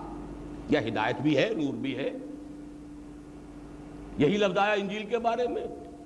فی ہے ہدم و نور۔ سورہ معاہدہ میں ہے ہدایت بھی ہے، نور بھی ہے۔ یہ ہدن جو ہے ارتقا پا کر تدریجی مراحل طے کر کے الہدا کی شکل میں کامل ہوئی ہے محمد الرسول اللہ صلی اللہ علیہ وسلم۔ اس کا تعلق ہے، اس کے ساتھ یہ جو بھی فلسفے کا طالب علم ہے اور ہسٹری اور فلسفی سے جس کو کوئی شغف ہے، وہ جانتا ہے۔ تاریخ انسانی کے بارہ سو برس، سب سے پہلے مجھ سے یہ بات کہی تھی پروفیسر یوسف سلیم چشتی رحمہ اللہ اللہ تعالیٰ ان کی مفرت فرمائے۔ ان کا ذہن ادھر منتقل نہیں ہوا تھا۔ جو بات میں کہہ رہا ہوں، ادھر تو میرا ذہن منتقل ہوا، ان کا نہیں ہوا، لیکن انہوں نے ایک بات کہی کہ تاریخ انسانی کے چھ سو برس جو ہیں، وہ بہت فکری اعتبار سے اہمیت کے حامل ہیں، بارہ سو برس۔ چھ سو قبل مسیح سے لے کر چھ سو بعد مسیح تک، جو فلسوفیکل تھاٹ ہے انسان کا، جو انسان کا فلسفیانہ فکر ہے، وہ سارے ارتقائی مراحل طے کر کے اپنے تکمیلی مرحلے کو پہنچ گیا ان بارہ سو برس میں۔ انسان ذہنن میچور ہو گیا تھا۔ سارے فلسفے ان بارہ سو سالوں میں پیدا ہو چکے، سارے مذہب ان بارہ سو سالوں میں پیدا ہو چکے، اس کے بعد نہ کوئی مذہب ہے، نہ کوئی فلسفہ ہے۔ جو فلسفے آج نئے نئے ناموں سے آتے ہیں ایگزسٹانشلزم اور لاجیکل پازیٹیوزم اور فلانا ازم اور فلانا ازم اور ایٹمزم اور وہ امپیریسزم وغیرہ، سب کے سب کہتے ہیں کہ یہ فلسفے پرانے ہیں، صرف نئی بوتلوں میں، نئے لیبلز کے ساتھ پرانی شرابیں ہیں۔ وہ دعوے سے کہتے تھے، میں ثابت کر سکتا ہوں کہ یہ ساری چیزیں چھ سو قبل مسیح سے لے کر چھ سو بعد مسیح تک یہ سارے فلسفے آ چکے۔ گویا کہ انٹلیکچولی انسان میچور ہوا ہے ان بارہ سو سالوں میں۔ یہی بات پروفیسر شریف صاحب نے اپنی کتاب میں لکھی۔ یہ مجھے بعد میں معلوم ہوا۔ مجھے جو سب سے پہلے جو بات بتائی تھی، وہ پروفیسر یوسف سلیم چشتی صاحب نے بتائی تھی۔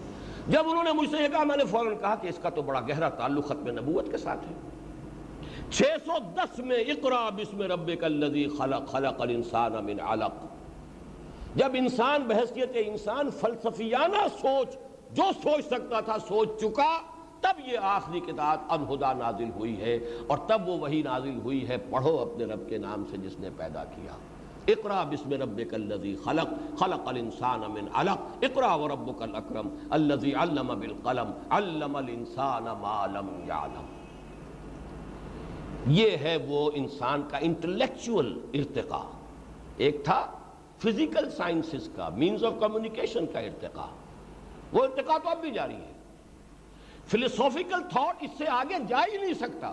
جہاں جا چکا جا چکا۔ آگے تو ظاہر بات ہے کہ عالم غیب کے معاملات ہیں۔ موت کے پرے جھانک کر تو نہ کسی نے دیکھا ہے، نہ دیکھ سکے گا۔ پیدائش سے قبل کے واقعات کو اب کوئی کوئی نہیں جانتا کیا ہوگا، کہ کہاں تھے۔ ہم عالم ارواح جو ہے وہ ہمارے سائنس کی جو بھی انویسٹیگیشن کے ذرائع ہیں، ان کے اندر نہیں آتا۔ لہذا جو تم ہو سکتا تھا انسان کا عالم غیب کے بارے میں اور میٹا فزکس کے بارے میں جو کوئی انسان سوچ سکتا تھا، سوچ چکا ہے۔ ساری ترقی اس کے بعد جو ہو رہی ہے فزکس کے میدان میں ہو رہی ہے۔ فزیکل سائنسز کے میدان میں ہو رہی ہے۔ میٹا فزکس میں تو قافلہ وہیں کا وہیں کھڑا ہے۔ بلکہ حضور سے بھی کئی سو برس قبل کے دو افراد ہیں، جن کے نام سے دو فلسفے چلتے ہیں۔ ریئلزم امپیریسزم لاجیکل پوزیٹیوزم جو بھی آپ کا میٹیریلزم یہ سب ارستو کی اولاد ہے۔ اور آئیڈیالزم جو بھی اس کے حوالے سے آپ مختلف نام لے لیں، وہ سب افلاطون کی اولاد ہے اس کے سوا کوئی ہے نہیں۔ دو ہی تو فلسفے دنیا میں آئیڈیالزم ہے اور ریئلزم اور وہ دونوں بھی حضور سے پیشتر کے ہیں۔ افلاطون بھی آپ سے پیشتر کا ہے اور ارستو بھی آپ سے پیشتر کا ہے۔ اس حوالے سے وہ ہدن جو ہے تدریجن اب یہ تدریجن کیوں ترقی ہوئی؟ اس کو نوٹ کر لیجیے۔ معاذ اللہ، آپ کہیں یہ سمجھ بیٹھیں۔ اللہ تعالیٰ کے علم میں ترقی نہیں ہے یہ۔ اللہ تعالیٰ تو قرآن مجید جو ہے، علم قدیم ہے اس کا۔ یہ تو اس لوح محفوظ کے اندر ہے۔ یہ در حقیقت ارتقا ہوا ہے، ان ان طالب علموں کے ذہن کے اندر ارتقا ہوا، جنہیں سکھانا ہے۔ سادہ سی مثال میں دیا کرتا ہوں کہ اگر آپ، بچہ آپ کا پرائمری میں پڑھ رہا ہے، آپ پی ایچ ڈی استاد بھی رکھ دیجیے۔ آخر وہ کیا پڑھا سکے گا اس وہ پی ایچ ڈی؟ اپنا وہ اپنا فہم، اپنا فکر، اپنا فلسفہ تو نہیں اڈھیل سکتا اس بچے کے ذہن میں۔ بچے کو تو اس کی ذہنی سطح کے مطابق پڑھانا ہوگا۔ جب تک نوع انسانی بحثیت مجموعی ذہنی اور فکری اعتبار سے عہد تفولیت میں تھی، اس وقت تک اسے وہ ٹوٹل گائیڈنس نہیں دی جا سکتی تھی۔ حکمت نہیں پڑھائی جا سکتی تھی۔ ہاں احکام دیے جا سکتے تھے۔ بچے کو بھی آپ یہ کہہ سکتے دیکھو ادھر مت جانا۔ دیکھو، یہ کام نہیں کرنا ہے۔ ڈوز اینڈ ڈونٹس تو آ جائیں گے۔ لیکن یہ کیوں نہیں کرنا؟ یہ آپ اسے نہیں سمجھا سکتے۔ یہ ضرور کرنا ہے، کیوں کرنا ہے؟ کیا اس کی حکمت ہے؟ کیا فائدہ ہے؟ یہ آپ نہیں اسے سمجھا سکتے۔ لہذا یہی بین ہی ترتیب ہے، تورات نازل ہوئی ہے صرف ڈوز اینڈ ڈونٹس کے ساتھ۔ کمانڈمنٹس ابھی انسان عہد تفولیت میں ہے۔ یہ کرو، یہ مت کرو۔ یہ لازم ہے، یہ ممنوع ہے، یہ حرام ہے، یہ واجب ہے، بس، خلاص۔ کیوں ہے؟ یہ ابھی تم نہیں سمجھ سکتے۔ یہی وجہ دیکھیے، ان بارہ سو برسوں جو میں نے گنوائے ہیں، پروفیسر چشتی صاحب کے حوالے سے بھی اور پروفیسر شریف صاحب کے حوالے سے بھی، اس کے وسط میں حضرت مسیح ہیں۔ یہی وجہ ہے کہ قرآن انجیل کو حکمت کہتا ہے تو رات کو صرف کتاب کہتا ہے۔ تورات اول انجیل، کتاب اول حکمت اول تورات اول انجیل، سورہ آل عمران میں۔ حکمت انجیل میں احکام نہیں ہے۔ حکمت۔ وجہ تو کم بالحکمہ، حضرت مسیح کے الفاظ قرآن میں میں تمہارے پاس حکمت لے کر آیا گویا کہ وہ احکام جو دے دیے گئے تھے، ان کی کچھ حکمت کی تعلیم حضرت مسیح علیہ السلام کے ذریعے سے کچھ کیوں میں کیوں کہہ رہا ہوں؟ اس لیے کہ جو ڈپارٹنگ سرمن ہے حضرت مسیح کا وہ لاسٹ سفر کے موقع پر جو باتیں کہی ہیں۔ اس میں یہ پیارا جملہ بھی ہے، مجھے ابھی تم لوگوں سے اور بھی بہت سی باتیں کرنی تھیں۔ لیکن ابھی تم ان کا تحمل نہیں کر سکو گے۔ میرے بعد جب وہ فارقلیت آئے گا تو وہ تمہیں سب کچھ بتائے گا۔ You are not mature enough up till now کہ کل حکمت تمہیں دے دی جائے۔ اور یہ حکمت وہ ہے جس کو قرآن میں کہا گیا یوت الحکمت من یشا ومن یوت الحکمت فقدوت یا خیرن کثیرا۔ اور حضور کی تعلیم اور تربیت کے ضمن میں جو چار الفاظ آتے ہیں، ان میں ٹاپ کا لفظ جو ہے تین جگہ پر حکمت ہے۔ هو الذي بعث في الاميين رسولا منهم يتلو عليهم آياته ويزكيهم ويعلمهم الكتاب والحكمة اسی طریقے سے لقد من الله على المؤمنين اذ بعث فيهم رسولا من انفسهم يتلو عليهم آياته ويزكيهم ويعلمهم الكتاب والحكمة حکمہ۔ قرآن مجید، کتاب، احکام اور حکمت، ان سب کا مجموعہ۔ ہدن، ہدایت الہدا کی شکل میں قرآن مجید میں آئی۔ اب اس کے ساتھ جو ایک بڑا گہرا تعلق ہے اور یہ ہے اس سارے جو عقلی اعتراضات وارد میں نے شروع میں کیے تھے۔ اس کا توڑ۔ آپ اس مسئلے پر غور کیجیے۔ تورات بھی اللہ کی کتاب تھی۔ اگر اللہ اس کی حفاظت کا ذمہ لیتا تو کیا اس کے اندر تحریف ممکن تھی؟ انجیل اللہ کی کتاب تھی۔ اگر اللہ ذمہ لے لیتا کہ اس میں تحریف نہیں ہوگی تو کیا تحریف ہو سکتی تھی؟ کانورسلی آئیے۔ اگر اللہ نے ذمہ نہ لیا ہوتا قرآن مجید کی حفاظت کا، تو کیا اس میں تحریف ہم کر کے نہ چھوڑ دیتے کبھی کی؟ کیا پیچھے رہ جاتے ہم یہودیوں سے یا عیسائیوں سے؟ خود بدلتے نہیں، قرآن کو بدل دیتے ہیں۔ ہوئے کس درجہ فقیحان حرم، بے توفیق۔ ترجموں میں تحریف ہوئی ہے، مفاہیم میں تحریف ہوئی ہے، مدلولات میں تحریف ہوئی ہے۔ کس چیز میں تحریف نہیں ہوئی؟ صرف ایک شے محفوظ ہے، وہ متن ہے۔ اس بڑی ہی تلخ حدیث میں بھی اسی کا ذکر آیا ہے۔ ایک حدیث جو کہ آخری زمانے کے بارے میں، اور وہ آخری زمانہ اور کون سا ہوگا؟ میں تو بتمام و کمال سمجھتا ہوں کہ آج کا زمانہ ہے۔ لیکن لرزا دینے والی حدیث ہے۔ یو شکوان یاتی الناس زمان۔ اندیشہ ہے لوگوں پر ایک زمانہ وہ بھی آ جائے گا۔ لا یبقا من الاسلام الا ولا یبقا من القرآن الا رسمہ۔ اسلام میں سے اس کے نام کے سوا کچھ نہیں بچے گا اور قرآن میں سے اس کے رسم الخط کے سوا کچھ نہیں بچے گا۔ رسم ہے یہ، اور رسم متن ہے۔ اسکرپٹ بس۔ مساجد ہوں ان کی مسجدیں بہت آباد ہوں گی، بہت لوگ ہوں گے، نمازی ہوں گے، بڑے ٹھاٹ کے ساتھ آئیں گے۔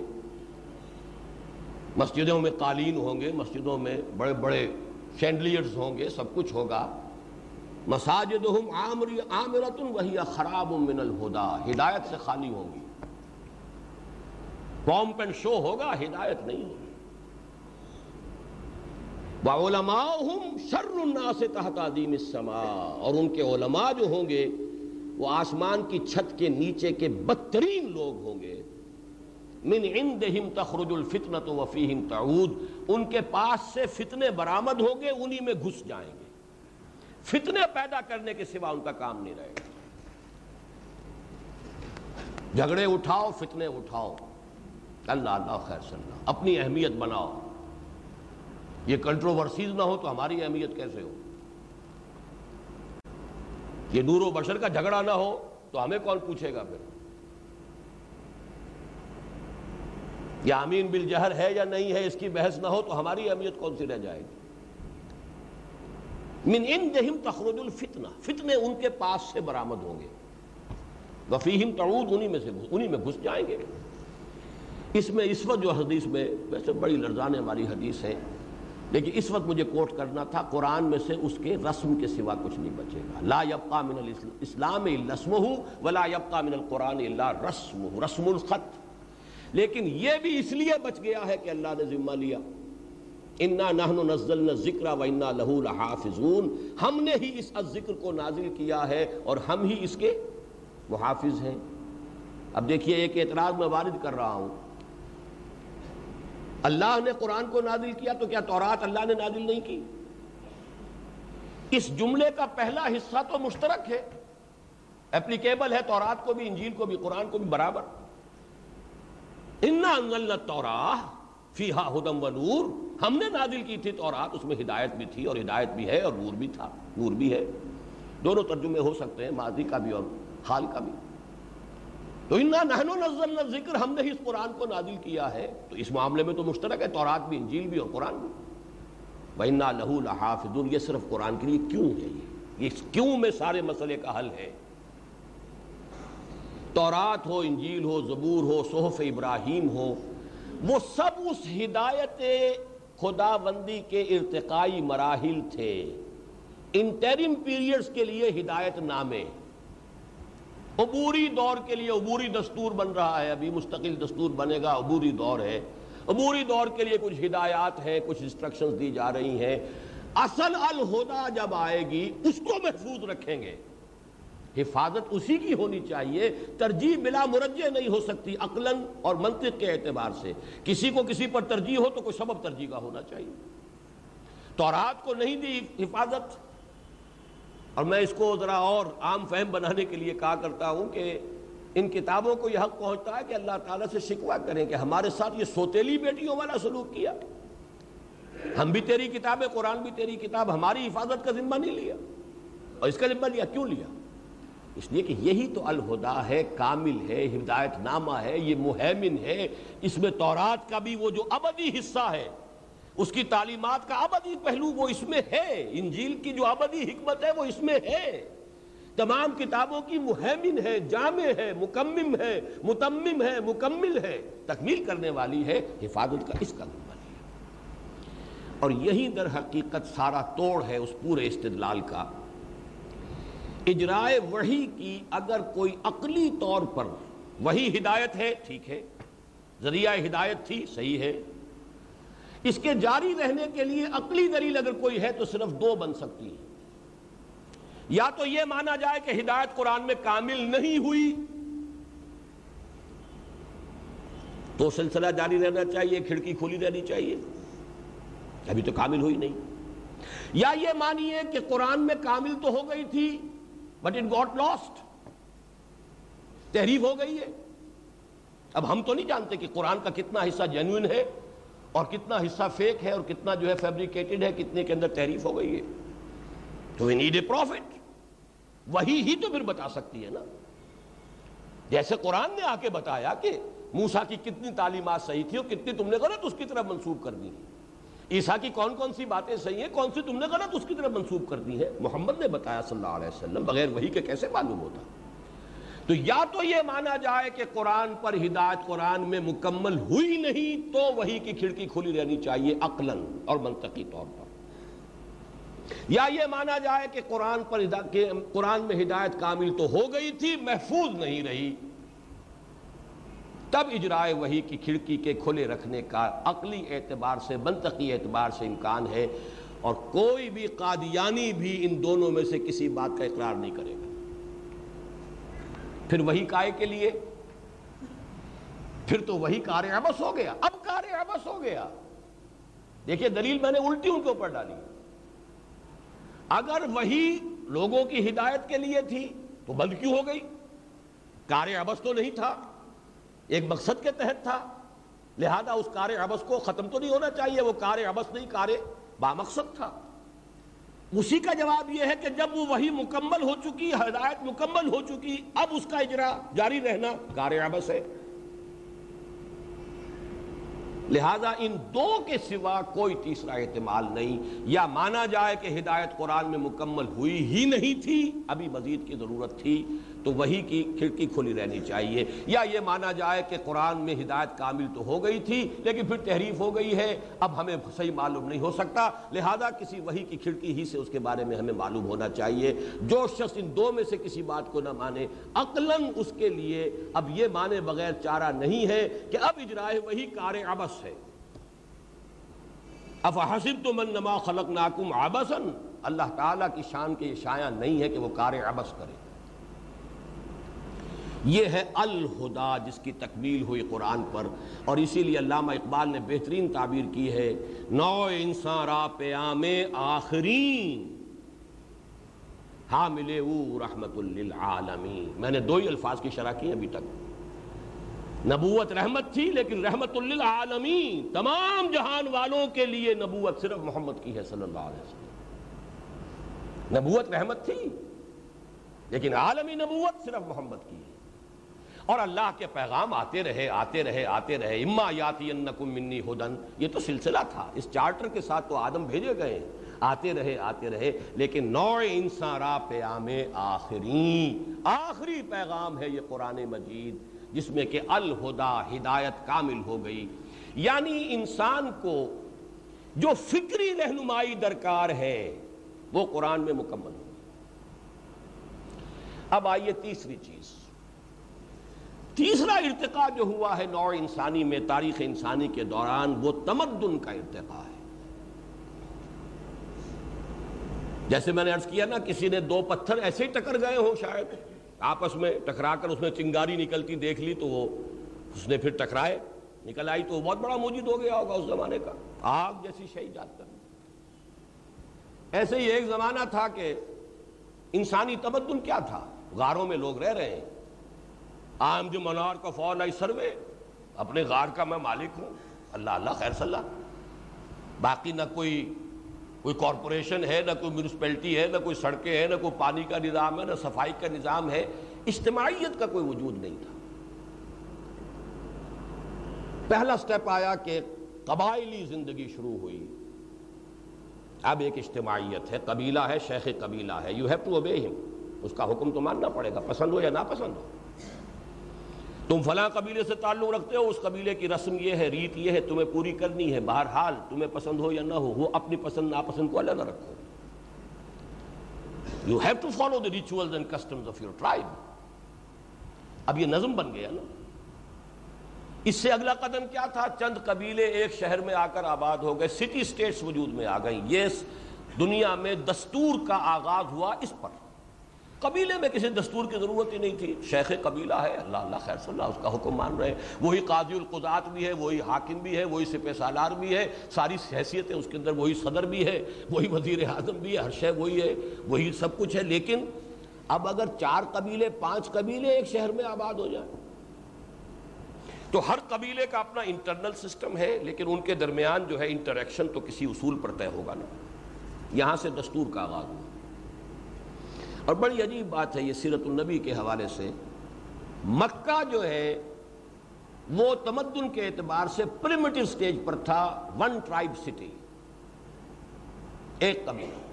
مکے میں صرف کرشی رہ سکتا تھا، یا کرشی کا غلام، یا کرشی کا حلیف۔ چوتھا کوئی آدمی مکے میں نہیں رہ سکتا تھا۔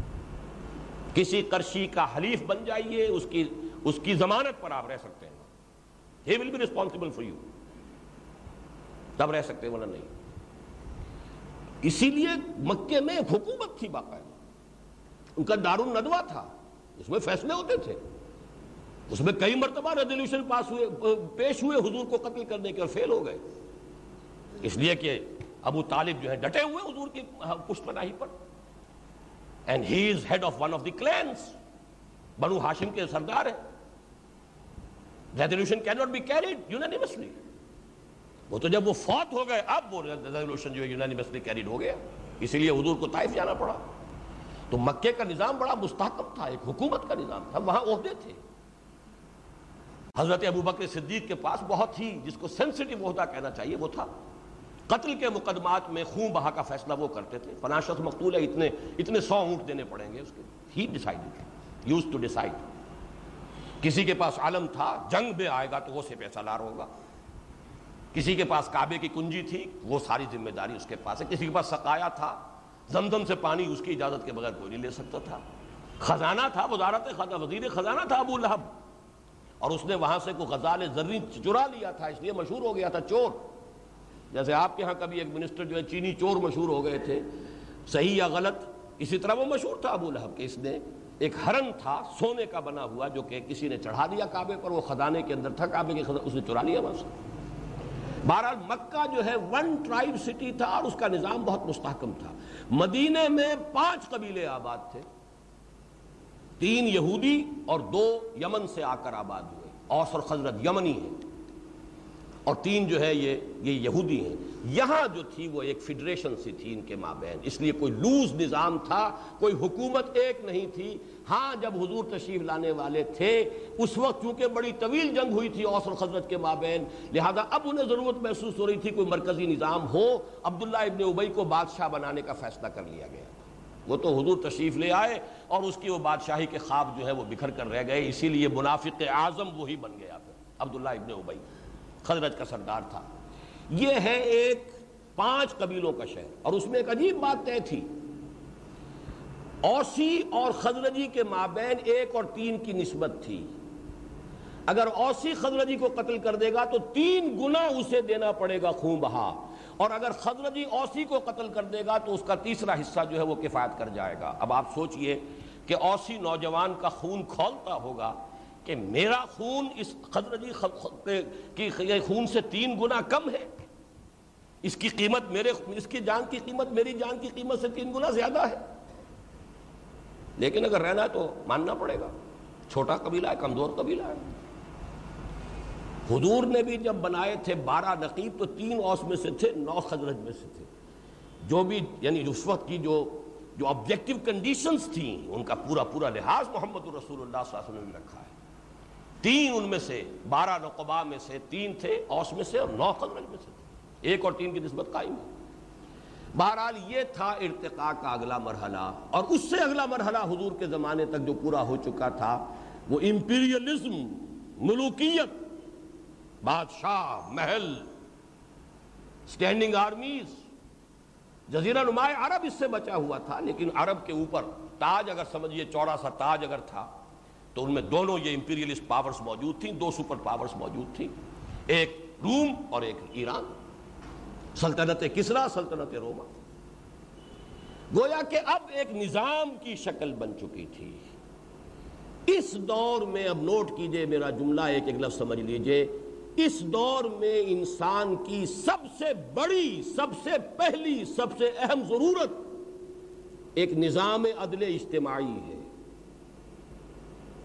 سسٹم آف سوشل جسٹس ورنہ زیادتی ہوگی، ظلم ہوگا۔ کوئی قوم دوسری قوم کو دبا لے گی، کوئی حلقہ دوسرے حلقے کو دبا لے گا، کوئی طبقہ دوسرے طبقے پر سوار ہو جائے گا۔ کوئی بیٹھے گا، محل سجا کر اور عیش کرے گا اور کوئی جو ہے جا کر محنت کرے گا اور وہ خون پسینہ کر کے جو ہے گندم اگائے گا۔ اس کے بچے کو پھر بھی شاید فاقے آ جائیں سال کے دوران اور عیش کرے گا وہ کہ جو اپنے محل کے اندر بیٹھا ہوا ہے۔ نظام ٹیڑھا ہوا اور ساری مشین ٹیڑھی ہو جائے گی، سارا تمدن فاسد ہو جائے گا۔ اس دور میں انسان کی پہلی ضرورت، اشد ضرورت، اولین ضرورت سسٹم آف سوشل جسٹس یہ ہے وہ نقطہ جس کو لوگ نہیں سمجھ پاتے، خاص طور پہ مذہبی لوگوں کی تو سمجھ ہی میں نہیں آتا۔ ان کے نزدیک جیسے میں نے کل تقریر کی تھی جیسے ہمارا سارا مذہبی جذبہ ابھرتا ہے تو وہ اور نماز کے اندر اور روزے کے اندر علم کی اہمیت ہے ہی نہیں لوگوں کے سامنے۔ یا پھر یہ کہ علم کو تقسیم کر کے رکھ دیا گیا، یہ سیکولر نالج ہے اور یہ مذہبی نالج ہے۔ وہ علم کی توحید ختم ہو چکی ہے۔ سنویت علم ہے ہمارے۔ اس پر تو خیر کل میں تقریر کر چکا ہوں۔ اسی طریقے سے سمجھ لیجیے کہ باقی مذہبی تصورات میں عبادات ہیں، یہ ہیں یا اخلاقیات ہیں، یہ ہے نظام عدل اجتماعی کی کوئی اہمیت سرے سے مذہبی لوگوں کے سامنے نہیں جبکہ آج کے دور کی جس دور کے فاتح ہیں محمد الرسول اللہ، نوٹ کر لیجیے، فاتح سے مراد عربی زبان میں افتتاح کرنے والا۔ سورہ فاتحہ قرآن کی دی اوپننگ سورہ آف دی قرآن افتتاحی سورت قرآن کی سورہ فاتحہ۔ تو جس فتح یفتہ کھولنا، افتتاح کرنا۔ اس دور کا افتتاح محمد الرسول اللہ نے کیا ہے، جبکہ نظام اجتماعی جو ہے، اس درجے مسلط ہو چکا ہے لوگوں پر کہ افراد کی حیثیت جو ہے وہ بالکل تقریباً بے معنی ہو کر رہ گئی۔ جس کی سادہ سی مثال میں آپ کو یہ دے دوں، آپ کا بچہ، آپ کا بیٹا ہے، آپ چاہتے ہیں اسے ٹھیک اسلامی تعلیم و تربیت دینا، آپ غلط کاموں سے بچانا کیسے بچائیں گے؟ انہی اسکولوں میں بھیجیں گے؟ انہی کالجوں میں بھیجیں گے۔ فرض کیجیے طے کرنے تو نہیں بھیجتا میں اسکول میں، نہیں بھیجتا کالج میں۔ کہاں رکھیں گے؟ غار میں بند کریں گے۔ وہ گلی میں جائے گا تو ٹیلی ویژن دیکھ لے گا۔ گانوں کی آوازیں اس کی گلی میں سے نکلتے ہی جو ہے اس کے کان میں پڑیں گے کیا کریں گے؟ کہاں لے جائیں گے؟ کس غار میں اس کو بند کر دیں؟ آپ بے بس ہیں۔ You wash your hand of بچے دیجیے اور حوالے کیجیے۔ وہ نظام کے حوالے ہے وہ۔ جو نظام تعلیم ہوگا، بچہ وہی کچھ بنے گا۔ کوئی لاکھ میں ایک نکل جائے، کوئی ایکسیپشن ہو جائے، بچ جائے۔ ہم تو سمجھے تھے کہ لائے گی فراغت تعلیم۔ کیا خبر تھی کہ چلا آئے گا الہاد بھی ساتھ؟ اور گلا تو گھوٹ دیا اہل مدرسہ نے، تیرا کہاں سے آئے؟ صدا لا الہ الا اللہ۔ میکالے نے نظام بنایا تعلیم کا اور پورے ہندوستان کے اندر جو ہے ذہنیتیں بدل کر رہ گئے یہ تو نظم ہے، نظام ہے، اس نظام کے ساتھ وابستہ چیز ہے۔ انفرادیت تو سکڑ کر رہ گئی ہے غریب، اس کی کوئی حیثیت ہی نہیں۔ آپ کے چوائسیز ہی نہیں ہے یو آر باؤنڈ مقید ہے ہر شخص۔ جب تک اس نظام کو ٹھیک نہیں کرو گے۔ یہ ہے اصل بات۔ اور بے ست محمدی کا نقطۂ عروج یہ ہے۔ رسول الحق. اور اس نظام کی تکمیل کر دی محمد الرسول اللہ پر. الیوم اکملت لکم دینکم واتممت علیکم نعمتی یہ تیسرا پہلو ہے ارتقاء نبوت و رسالت کا. محمد الرسول اللہ کی رسالت میں آ کر جو بات کامل ہو گئی ہے، مکمل نظام عدل اجتماعی complete system of social justice balanced in every respect تین ہی مسئلے ہیں جو بہت ہی کٹھن ہے لا ینحل ہے ذہن انسانی حل کرنے سے قاصر ہے، میں دعوے سے کہتا ہوں کہ نہیں کر سکتا حل۔ ٹھوکرے کھاتا رہے گا، دائیں بائیں، مشرق، مغرب۔ افراد اور تفرید کے دھکوں کے سوا کچھ نصیب نہیں ہوگا انسان کو۔ یہاں وہ مجبور ہے کہ گھٹنے ٹیک کر ہدایت خدا بندی کے سامنے اپنے آپ کو سائل کی حیثیت سے کھڑا کر دے۔ عورت اور مرد کے درمیان حقوق اور فرائض کا کیا توازن ہو؟ اس میں تو اتنی سادہ بات ہے، عورت سوچے گی تو اپنی نفسیات کے اعتبار سے سوچ سکتی ہے، مرد کی نفسیات کے اعتبار سے سوچ ہی نہیں سکتی۔ ورچولی امپاسبل فزیکلی امپاسبل وہ تو عورت ہے۔ مرد سوچے گا، وہ اپنے اعتبار سے سوچے گا، وہ عورت کی حیثیت سے سوچ ہی نہیں سکتا۔ کون دے سکتا وہ نظام سرمایہ دار ہے، مزدور ہے۔ سرمایہ دار تو خیر انتہائی سادگی سے کھا گیا مزدور مات، لیکن مزدور کے ہاتھ میں طاقت آ جائے تو وہ کم نہیں کرتا۔ طریقے کوہکن میں بھی وہی ہیلے ہیں پرویزی۔ ان میں کیا توازن کیا ہو؟ سرمایہ اور محنت کا توازن کیا ہو؟ یا سود ہے اور اس نے پورا جو ہے جگڑ کر رکھ دیا نوع انسانی کو۔ یا پھر یہ ہے کہ انفرادی ملکیت کا انکار کر کے انسان ادھر گیا تو دوسری انتہا کو پہنچ گئے رست از یک بنتا افتاد مطلب بندے دیگر بادشاہت سے نجات ملی، فیوڈل لارڈ سے نجات ملی، سرمایہ داروں سے نجات ملی، ایک پارٹی ڈکٹیٹرشپ کے اندر پھنس گئے۔ نجات کہاں سے ملی؟ بادشاہ سے مل گئی، چلیے۔ نجات جو ہے سرمایہ داروں سے مل گئی، فیوڈل سے مل گئی، لیکن پارٹی ڈکٹیٹرشپ، وہی تو مصیبت پھر آ رست از یک بند تا افتاد در بندے دیگر، ایک بندش سے رہائی پائی، دوسری کی بندش کے اندر گر گئے۔ اسی طریقے سے فرد اور معاشرہ، یا نظام، ان میں توازن کیا ہو؟ افراد کے حقوق کتنے ہونے چاہیے؟ حریت آخر اس کی کوئی حدود بھی ہونی چاہیے۔ فریڈم، صاحب مجھے آزادی ہونی چاہیے، میں ننگا مادر ذات برہنا جانا چاہتا ہوں سڑک پر۔ آپ کون ہوتے ہیں؟ مجھے روکنے والے۔ آپ اپنی آنکھیں بند کر لیجیے یہ میں جو بات کہہ رہا ہوں، قطعی بات ہے، صحیح بات ہے۔ ابھی تو خیر نیوڈسٹ کلبز ہی ہیں، لیکن یہ کہ کوئی دن کی بات ہے کہ کھلے کھلے بندوں آئیں گے۔ اب آج اگر آپ کو معلوم ہے ہومو سیکشولیٹی فن بن چکا ہے، قانون بن چکا ہے، اس کے حق میں مظاہرے ہوتے ہیں۔ پچھلے سال جو ہوئی تھی ستمبر یا اکتوبر میں جو کانفرنس ہوئی تھی، لندن میں خلافت کانفرنس وہاں مظاہرہ کیا ہومو سیکسولز نے۔ اس خلافت کانفرنس کے خلاف مظاہرہ کیا۔ They have the courage to come in the field وہ تو ہم پر ہنستے ہیں، یہ پاگل ہے ان کا دماغ خراب ہے۔ جو ہومو سیکسولیٹی کو بری شے سمجھتے ہیں۔ ہاتھ جوڑنے پڑے امریکہ میں نیو یارک کے میئر کو۔ اس نے کوئی تھوڑا سا بیان دے دیا تھا، لیکن پھر جب الیکشن کا وقت آیا ہے جب دوبارہ اسے ری الیکشن کا مرحلہ آیا، ہاتھ جوڑیں جا کر، ان کے خلاف کو بات کہہ دی تھی، لیکن یہ کہ پھر ہاتھ جوڑنے پڑے، معافی مانگنی پڑی، ووٹ چاہیے ان کی۔ یہ آزادی کا ایک تصور یہ بھی ہے۔ اور اگر آزادی کو سلب کرنے پر آ جائے تو ایک ٹوٹلیٹیرین سٹیٹ بھی وجود میں آ جاتی ہے۔ کوئی آپ کے اختیارات ہی نہیں، کوئی حقوق ہی نہیں۔ ملک معظم بیٹھے ہوئے بس وہ طے کریں گے۔ ویئر از دی بیلنس بہت ڈیلیکیٹ ایشوز تینوں ایشوز انتہائی ڈیلیکیٹ اور ان میں نقطۂ عدل و توازن، عدل و اعتدال و توازن، یہ دین حق اس کا نام دین حق سچا دین، حق کا دین جسٹ سوشل آرڈر اور اس کی تکمیل ہوئی ہے محمد الرسول اللہ صلی اللہ علیہ وسلم. الیوم اکملت لکم دینکم و اتممت علیکم نعمتی یہ اتمام اسی قرآن کے لیے آ رہا ہے۔ اس لیے کہ قرآن الہدا ہے اور نعمت صرف ہدایت ہے۔ یہ نوٹ کر لیجیے، تجزیہ کر کے سمجھ لیجیے، کوئی شے نعمت نہیں ہے۔ کوئی شے۔ نہ اولاد نعمت ہے، نہ صحت نعمت ہے، نہ دولت نعمت ہے، نہ اقتدار نعمت ہے۔ اگر ہدایت ساتھ نہ ہو،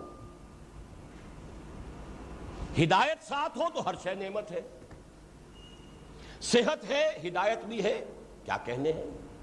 خیر کے کام آپ کریں گے، زیادہ محنت کریں گے، بھاگ دوڑ کریں گے۔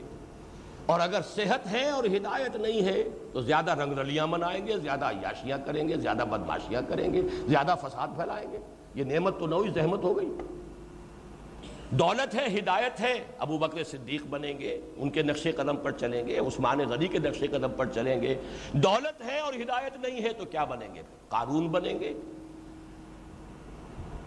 تبذیر کریں گے، اسراف کریں گے اللہ تللوں میں خرچ کریں گے۔ مبذرین بن کر شیطان کے بھائی بن جائیں گے۔ ان المبذرین اکانو اخوان الشیاطین۔ اولاد ہے، ہدایت نہیں، اولاد کو کیا بنائیں گے؟ اللہ کے باغی بنا کر اٹھائیں گے۔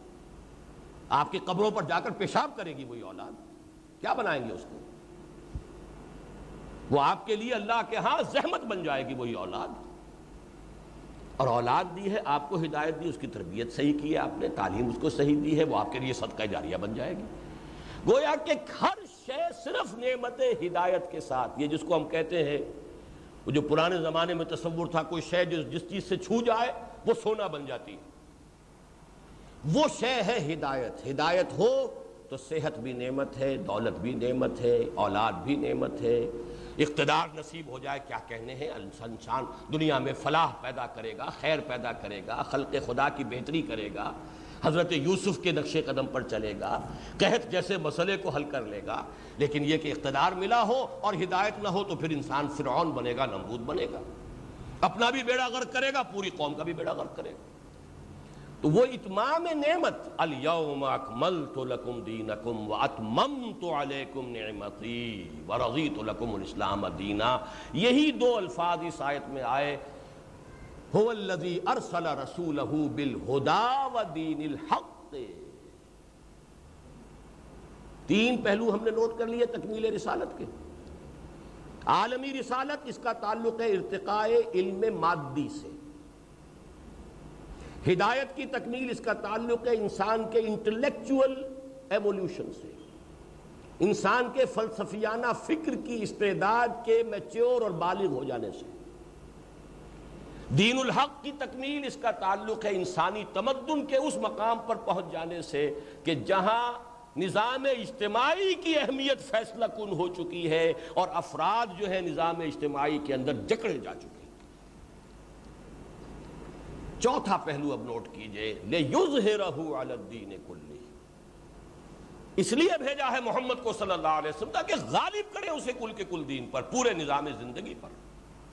اس آیت مبارکہ پر میرا ایک مضمون چوبیس صفحات کا ہے، میری کتاب ہے۔ نبی اکرم صلی اللہ علیہ وسلم کا مقصد بیست، اس میں صرف اس آیت کے اوپر چوبیس صفحے کا مضمون ہے۔ جن حضرات کو بھی آج کے میرے اس موضوع سے دلچسپی ہوئی ہو، وہ ضرور اس مضمون کا مطالعہ کر لیں۔ عَلَى الدِّينِ كُلِّهِ۔ اس کی حقیقت کیا ہے؟ فرض کیجیے کہ حضور وہ نظام صرف قرآن میں لکھا ہوا پیش کر دیتے۔ کیا وہ حجت بن جاتا؟ بہتر سے بہتر نظام کتاب میں لکھا جا سکتا۔ آپ دنیا کے ٹاپ کے تھنکرز کو جمع کر لیجیے سوشولوجسٹ کو جمع کر لیجیے، لو بھائی بہترین نظام بنا دو۔ بن جائے گا۔ لیکن کیا وہ دلیل ہوگا؟ یہ پریکٹیکیبل بھی ہے کہ نہیں؟ پریگمیٹک بھی ہے کہ نہیں؟ ناممکنات میں سے تو نہیں ہے؟ یہ یوٹوپیا تو نہیں ہے؟ یہ خیالی جنت تو نہیں ہے؟ کیا کہہ رہے ہو؟ یہ کوئی ہونے والی باتیں ہیں جو تم کر رہے ہو۔ جب تک کہ اسے قائم کر کے دکھا نہ دیا جائے۔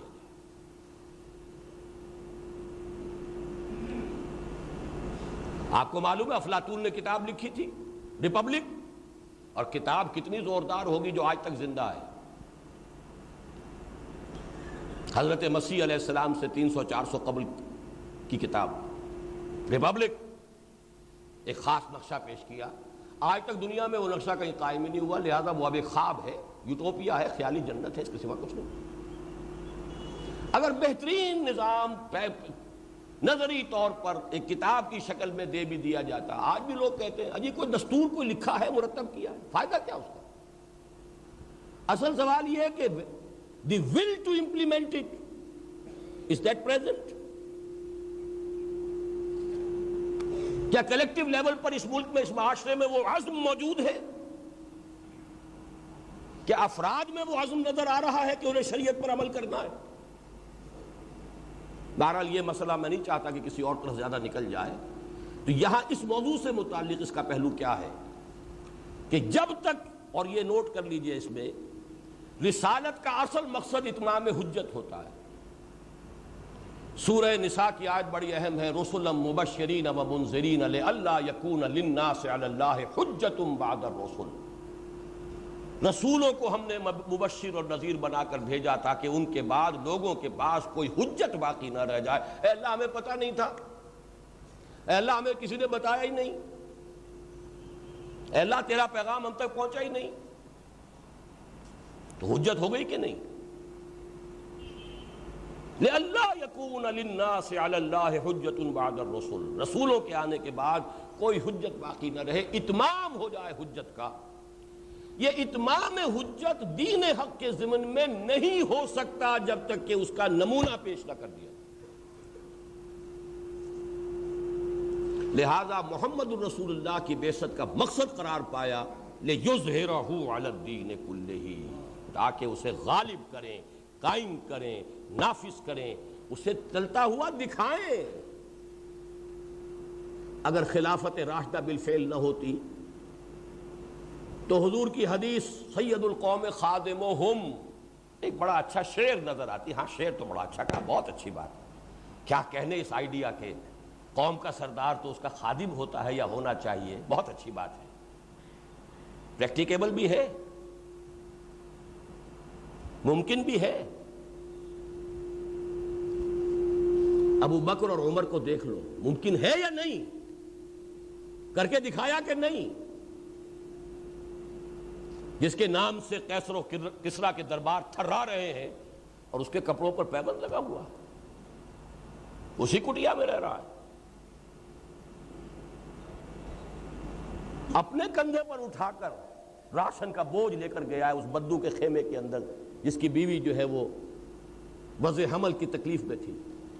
کہیں خیمہ لگا ہوا ہے، رات کو کہیں گشت کرتے ہوئے نظر آیا، وہاں معلوم ہوا کہ ایک بدو ہے، خیمے میں ہے، کوئی عورت اٹینڈ کرنے کے لیے موجود نہیں ہے، کھانے پینے کو کچھ موجود نہیں ہے، گھر گئے ہیں۔ اپنی اہلیہ کو لے کر گئے دایا گیری کے لیے۔ اور گھر سے لیا سارا سامان کندھے پر لادا ہے۔ اور خادم نے کہا کہ حضور میں چلتا ہوں آپ کے ساتھ۔ فرمایا، قیامت کے دن تم میرا بوجھ نہیں اٹھا سکو گے۔ اب یہ اگر واقعات نہ ہوتے تو سید القوم خادم ہم شیر تو بڑا اچھا کہا ہے محمد نے، صلی اللہ علیہ وسلم سے کیا شک ہے؟ بڑی اچھی بات کہی لیکن یہ خیالی باتیں ہیں، انہونی باتیں ہیں۔ ناممکنات میں سے قائم کر کے دکھایا ہے۔ خادموں کی مثالیں پیش کر کے دکھایا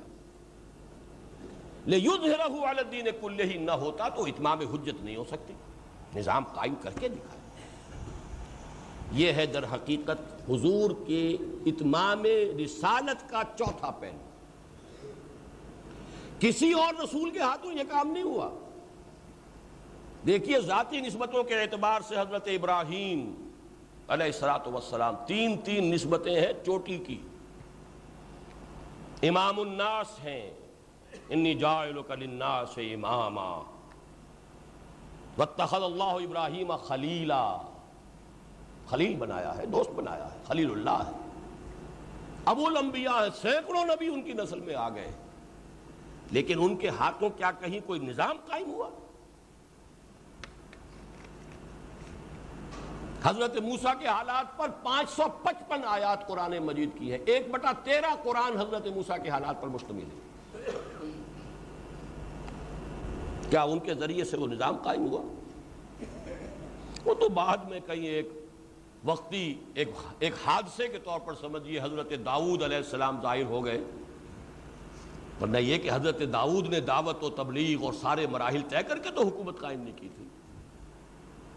وہ تو تالوت اور جالوت کی جنگ کے اندر وہ گوپیا ان کا کام کر گیا اور جالوت جو ہے وہ اس سے مارا گیا، وہ بادشاہ ہو گئے تو ایک حکومت قائم ہو گئی۔ ورنہ وہ کام کہ ایک فرد واحد سے دعوت کا آغاز کر کے، ایک جماعت خود پیدا کر کے اپنی دنیا آپ پیدا کر اگر زندوں میں ہے۔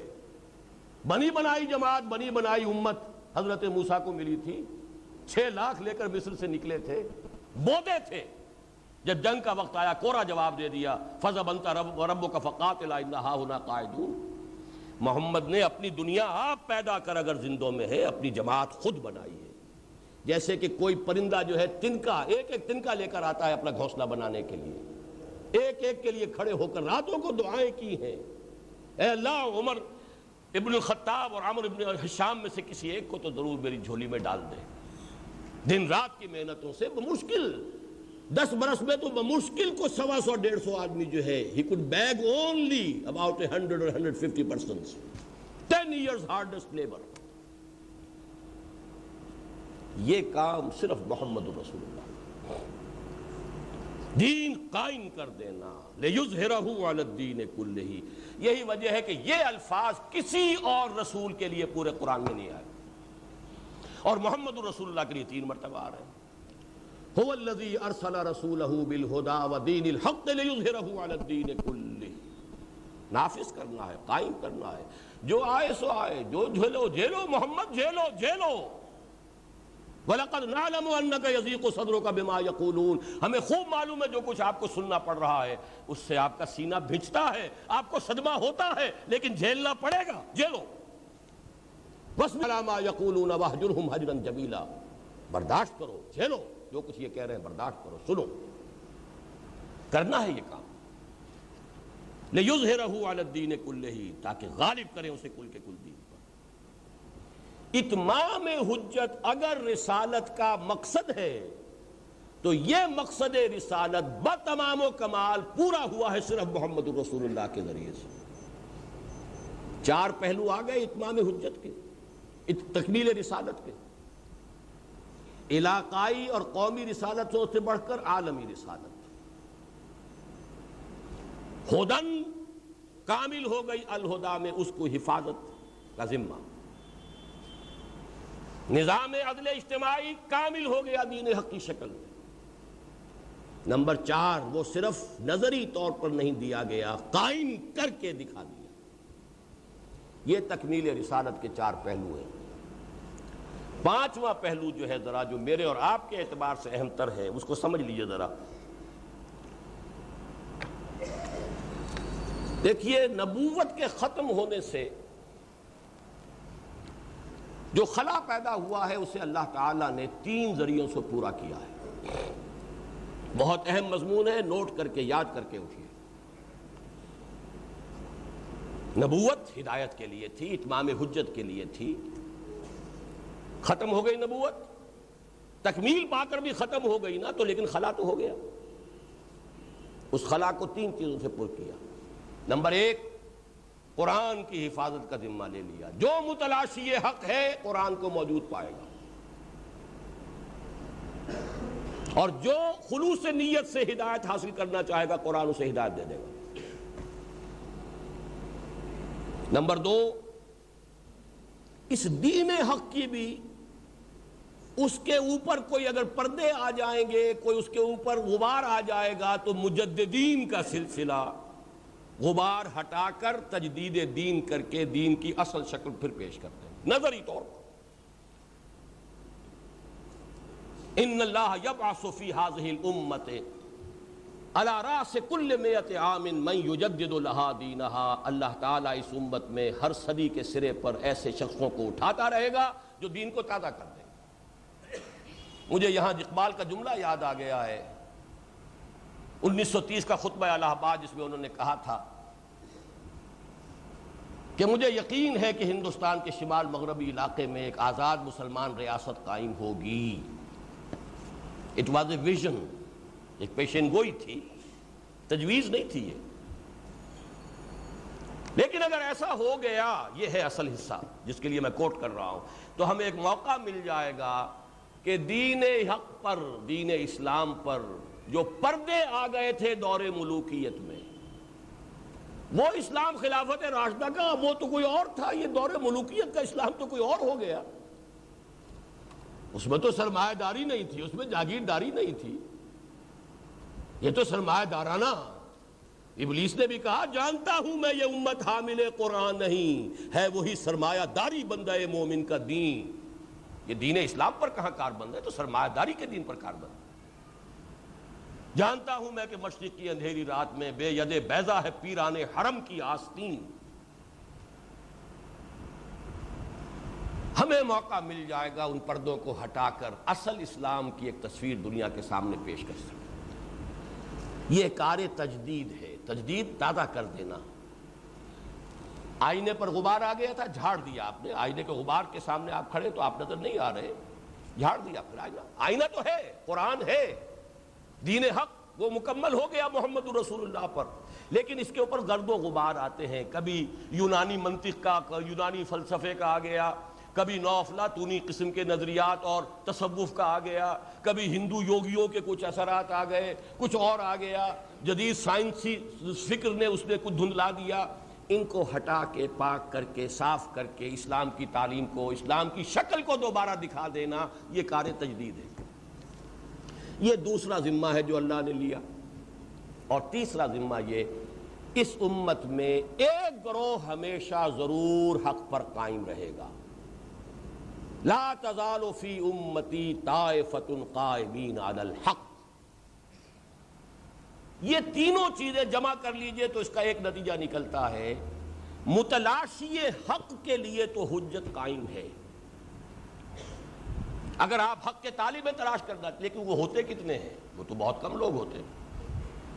انسانوں کی ایک عظیم اکثریت جو ہے، جسے آپ سائلنٹ میجورٹی کہتے ہیں، وہ تو اپنے چکروں میں، دنیا کے معاش میں، اس میں اس میں، مسائل میں، بیماریوں میں، سو طرح کے پرابلم میں، انہی میں، انہی کے اندر لٹا پین اور اور انہی کے اندر جو ہے، انسان اپنی پوری زندگی گم رہتا ہے۔ تلاش حق، اس کا کس کی زندگی میں موقع آتا؟ بہت کم۔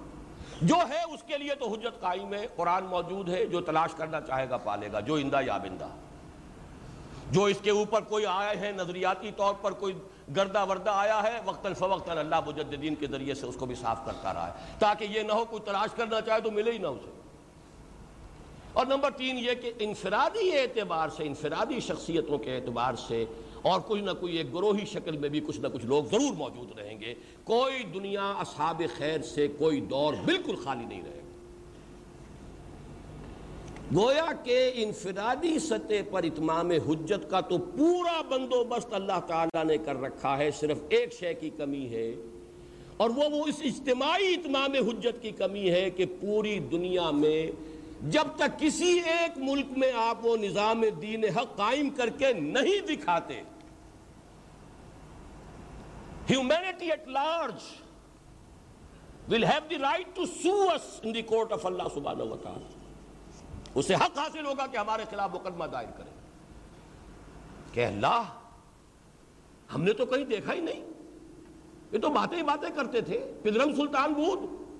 عمر کی بات سناتے تھے، ابو بکر کی سناتے تھے، عثمان کی سناتے تھے۔ اپنی تو کوئی بات انہوں نے دکھائی نہیں۔ انہوں نے تو ہمیں کوئی جھلک نہیں دکھائی اس نظام کی۔ یہ بدبخت تو ہم سے نظام مانگتے رہے، ہماری پیروی کرتے رہے۔ ہم جن کھائیوں میں گرے، جن کنووں میں غرق ہوئے، ان میں یہ غرق ہوئے ہیں۔ یہ تو ہمارے متبعین تھے، ہمارے پیروکار تھے۔ یہ ہے وہ جرم جس جرم کی سزا آج امت مسلمہ پا رہی ہے۔ مس ریپرزنٹیشن آف اللہ امت مسلمہ کا کام ہوتا ہے ریپرزنٹ کرنا اللہ کو۔ قانون آپ کے پاس، کتاب آپ کے پاس، سارے نبیوں سے اعلیٰ، افضل، ہمارا نبی لہک لہک کر گاتے آپ ہیں۔ تو آپ کے ذمے ہے کہ آپ ریپرزنٹ کریں اسلام کو۔ گاڑی number L O U five seven five seven سرخ رنگ کرولا۔ بہرحال یہ میرا اس وقت کا موضوع نہیں ہے، پچھلے دنوں میں نے پاکستان کے کئی شہروں کا دورہ کر کے خاص اسی موضوع کو کہ یہ ہماری اس وقت کی the sad plight of the Muslim امہ ایک بلین سے زیادہ ہے، ہر پانچواں انسان دنیا کا مسلمان ہے۔ کتنا بڑا رقبہ مسلمانوں کے قدمے تلے ہے۔ آج کی سب سے بڑی دولت بڑے ذخیرے مسلمانوں کے قدم تلے ہیں۔ پھر ذلت ہے، رسوائی ہے۔ کسنمی پرست کے بھیا کشتی۔ سارے فیصلے دنیا کے جی سیون جی ففٹین کریں گے۔ ہماری قسمتوں کے فیصلے بھی وہ چکائیں گے۔ ہمارے ہمارے بجٹس کے لیے انسٹرکشن وہاں سے آئیں گی۔ اب تو ہماری پوری معیشت کو مانیٹر کیا جائے گا۔ اس لیے کہ آپ مقروض ہیں آئی ایم ایف کے ہیں ورلڈ بینک کے ہیں۔ تو وہ تو جو بھی آپ کا قرض کا ہے، اس سے حق حاصل ہے کہ آپ کے اوپر نگرانی کرے پوری۔ یہ کیوں ہے؟ ایک ہی جرم ہے۔ یہ نہیں ہے کہ اللہ کو کفر پسند ہے اور اسلام ناپسند ہے۔ یہ نہیں ہے کہ اللہ کو مسلمانوں سے دشمنی ہے اور غیر مسلموں سے اس کی کوئی دوستی ہے۔ یہ بھی نہیں ہے کہ اللہ ظالم ہے۔ وجہ کیا ہے؟ وجہ یہ ہے کہ جو امت اللہ کے دین کی حامل ہوتی ہے، وہ اس کی ریپرزنٹیٹو ہے on this earth and if it is misrepresenting Allah, تو یہ دوسروں سے بڑھ کر مجرم ہے۔ کافروں سے بڑھ کر مجرم ہے وہ امت۔ جو امت مسلمہ کہلائے، مدعی ہو امت مسلمہ کہلانے کی اور اپنے عمل میں غیر مسلموں کا کردار اختیار کرے۔ وہ اپنے وجود سے رکاوٹ بن جاتی ہے اللہ کے اور اس کے بندوں کے درمیان۔ وہ دیوار ہے، وہ خزانے کا سانپ ہے۔ خزانے کا سانپ خود فائدہ نہیں اٹھا سکتا خزانے سے، لیکن کسی اور کو بھی نہیں اٹھانے دیتا، پاس نہیں پھٹکنے دیتا۔ ہم وہ خزانے کا سانپ بن گئے ہیں کہ ہمیں دیکھ کر کوئی اسلام سے متنفر ہو سکتا ہے، اسلام کے قریب نہیں آئے گا۔ یہ ہے وجہ کہ آج کفر رحمتیں ہیں تیری اغیار کے کاشانوں پر اور برف گرتی ہے تو بیچارے مسلمانوں پر۔ کیوں ہے آخر ایسا؟ کوئی وجہ ہے؟ کوئی سبب ہے؟ اللہ ظالم نہیں ہے۔ ماں نب ظلام للعبید۔ اس کا اب علاج کیا ہے؟ قائم کرو۔ اس قائم کرو کے حوالے سے اب میں پانچویں بات آپ کو بتا رہا ہوں۔ آخری بات جو تکمیل رسالت کا اہم ترین مظہر ہے، ہمارے اعتبار سے۔ اور وہ یہ ہے کہ حضور نے اور صحابہ کرام نے جو دین کو قائم کیا تھا، وہ موجزوں کے ذریعے قائم نہیں کیا تھا۔ خالص انسانی سطح پر سٹرگل محنت، جد و جہد، کوشش، قربانی، تکالیف جھیل کر مصیبتیں برداشت کر کے کیا تھا۔ کسی قدم پر بھی ہمیں کوئی موجزہ نظر نہیں آتا۔ غزوہ تبوک میں جیش العسرہ تیس ہزار کا لشکر چل رہا ہے۔ ایسا وقت بھی آیا ہے کہ تین تین آدمیوں کو ایک کھجور راشن میں مل رہی ہے۔ اس کو جیش العسرہ کہتے ہیں۔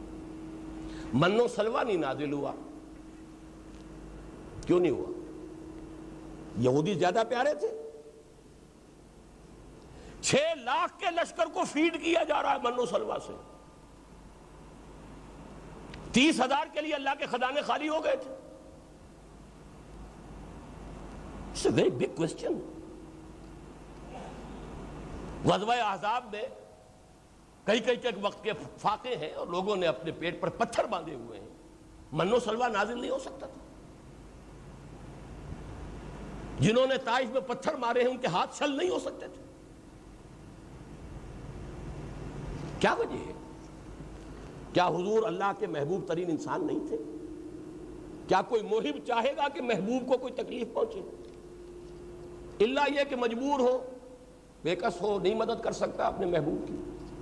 تو اللہ تو بےکس بھی نہیں، لاچار بھی نہیں۔ تو قادر و عادل ہے مگر تیرے جہاں میں ہے۔ تلخ بہت بند ہے، مزدور کے اوقات۔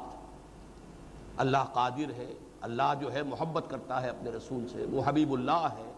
پھر پتھر پڑ رہے۔ چیخیں نکل گئی ہیں محمد الرسول اللہ کی۔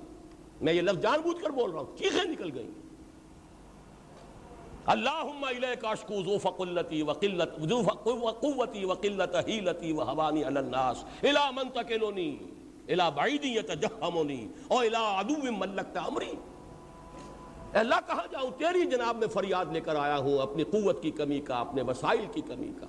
مجھے کس کے حوالے کر دیا ہے؟ جو مجھ پر غالب آ گئے ہیں۔ کیا مجھے دشمن کے حوالے کر دیا کہ جو چاہے میرے ساتھ کر گزرے؟ کیا یہ چیخیں نہیں ہیں؟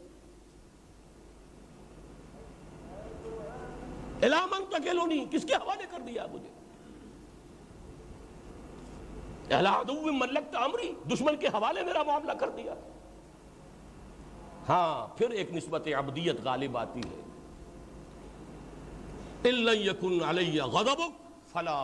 اے اللہ، اگر تو ناراض نہیں ہے تو مجھے کوئی پرواہ نہیں۔ یعنی کہیں یہ سب کچھ تیری ناراضگی کا مظہر تو نہیں ہے۔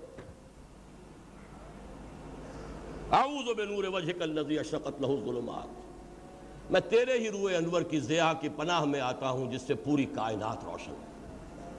یہ فریاد ہے محمد الرسول اللہ کی، یہ سب کچھ کیوں ہو رہا ہے؟ غور کیجیے۔ یہ حجت قائم کی ہے کہ جو کچھ کیا حضور نے زمین پر چل کر کیا، قدم بقدم محنت کر کے کیا، مشقتیں جھیل کر کیا۔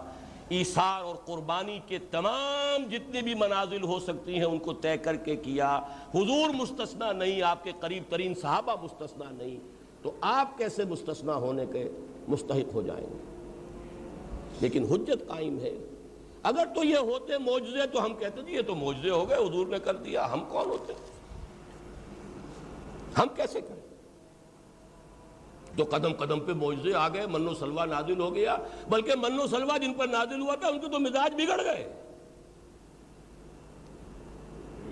اسی وجہ سے جیسے لاڈ پیار میں بگڑی ہوئی اولاد جو ہے، جو خراب ہوتی ہے، وہ تو اسی طرح کا مظہر سامنے آ گیا۔ جب آیا وقت کہ لڑو اللہ کی راہ میں، فضا بنتا ہوا ربوں کا فاقات اللہ تمہاری چھڑی تمہارے پاس موجود ہے موسا لو اپنا آسا اور جاؤ اور لڑو۔ یہ آسا سمندر کو پھاڑ سکتا ہے، یہ آسا جو ہے ایک چٹان میں سے بارہ چشمے نمودار کروا سکتا ہے، تو ان کو کیوں نہیں مار سکتا؟ انا ہا ہونا قائدون ہم تو یہاں بیٹھے ہیں، جاؤ تم اور تمہارا آسا اور تمہارا رب، جنگ کرو۔ وہاں مسئلہ یہ تھا، نہیں، قدم بقدم چل کر۔ ایبسولیوٹلی ہیومن لیول پر ایفرٹ ہوئی ہے۔ اس سے اس کی نفی نہ ہو جائے معاذ اللہ۔ مدد آئی ہے اور مدد اب بھی آئے گی۔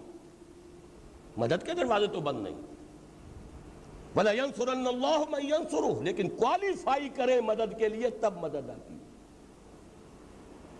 جو کچھ اپنے پاس ہے وہ نکال کر رکھ دیں، تب دعا مانگیں اور مدد آئے گی۔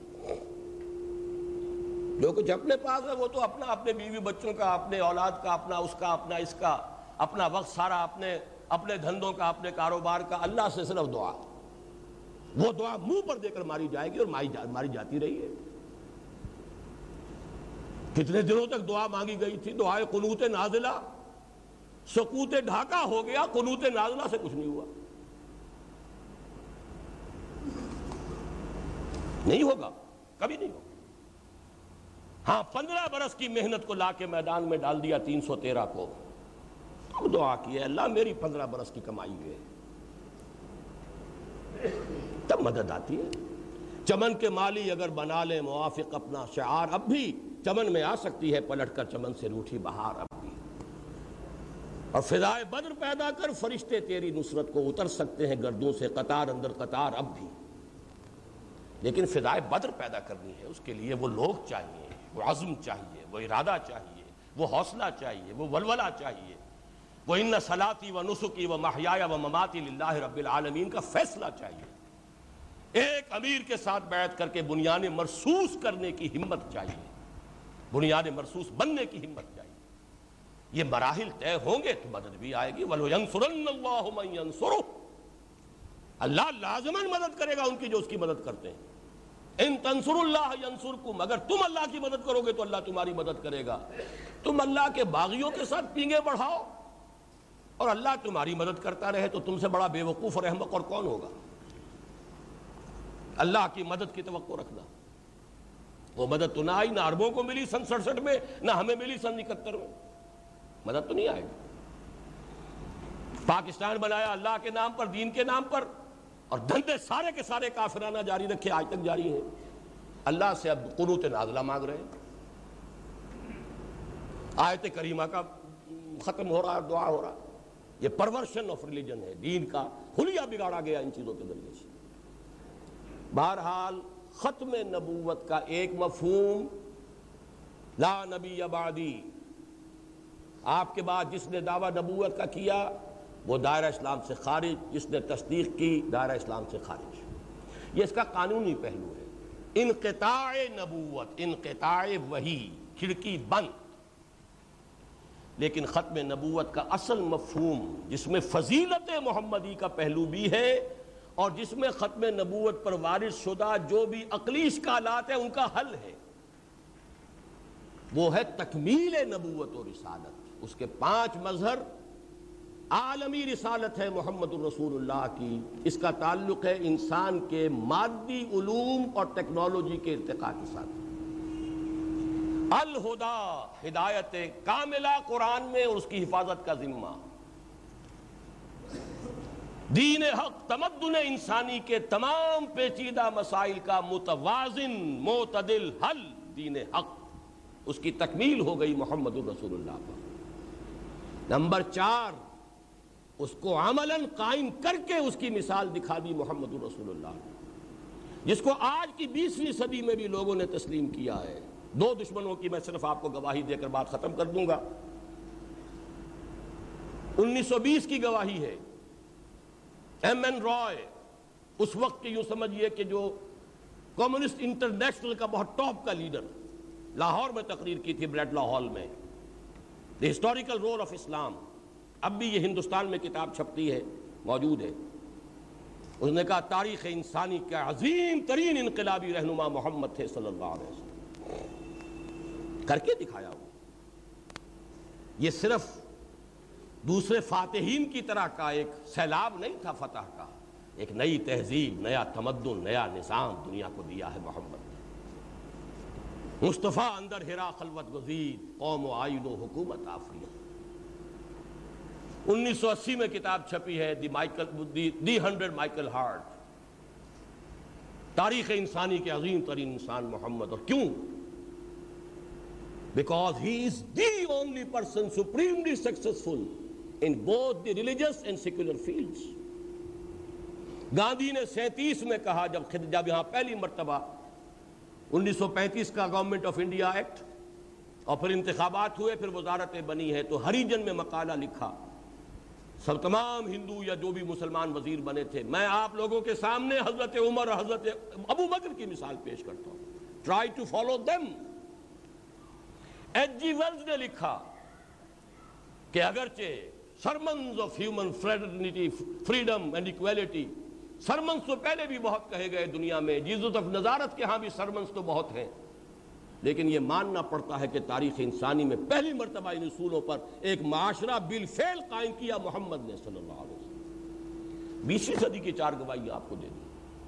تو جادو وہ جو سر چڑھ کر بولے، الفضل و ما شہدت بہل آدھا یہ دشمنوں کی گواہیاں ہیں۔ اپنوں نے تو حمد اور بدہ کرنی ہی کرنی ہے۔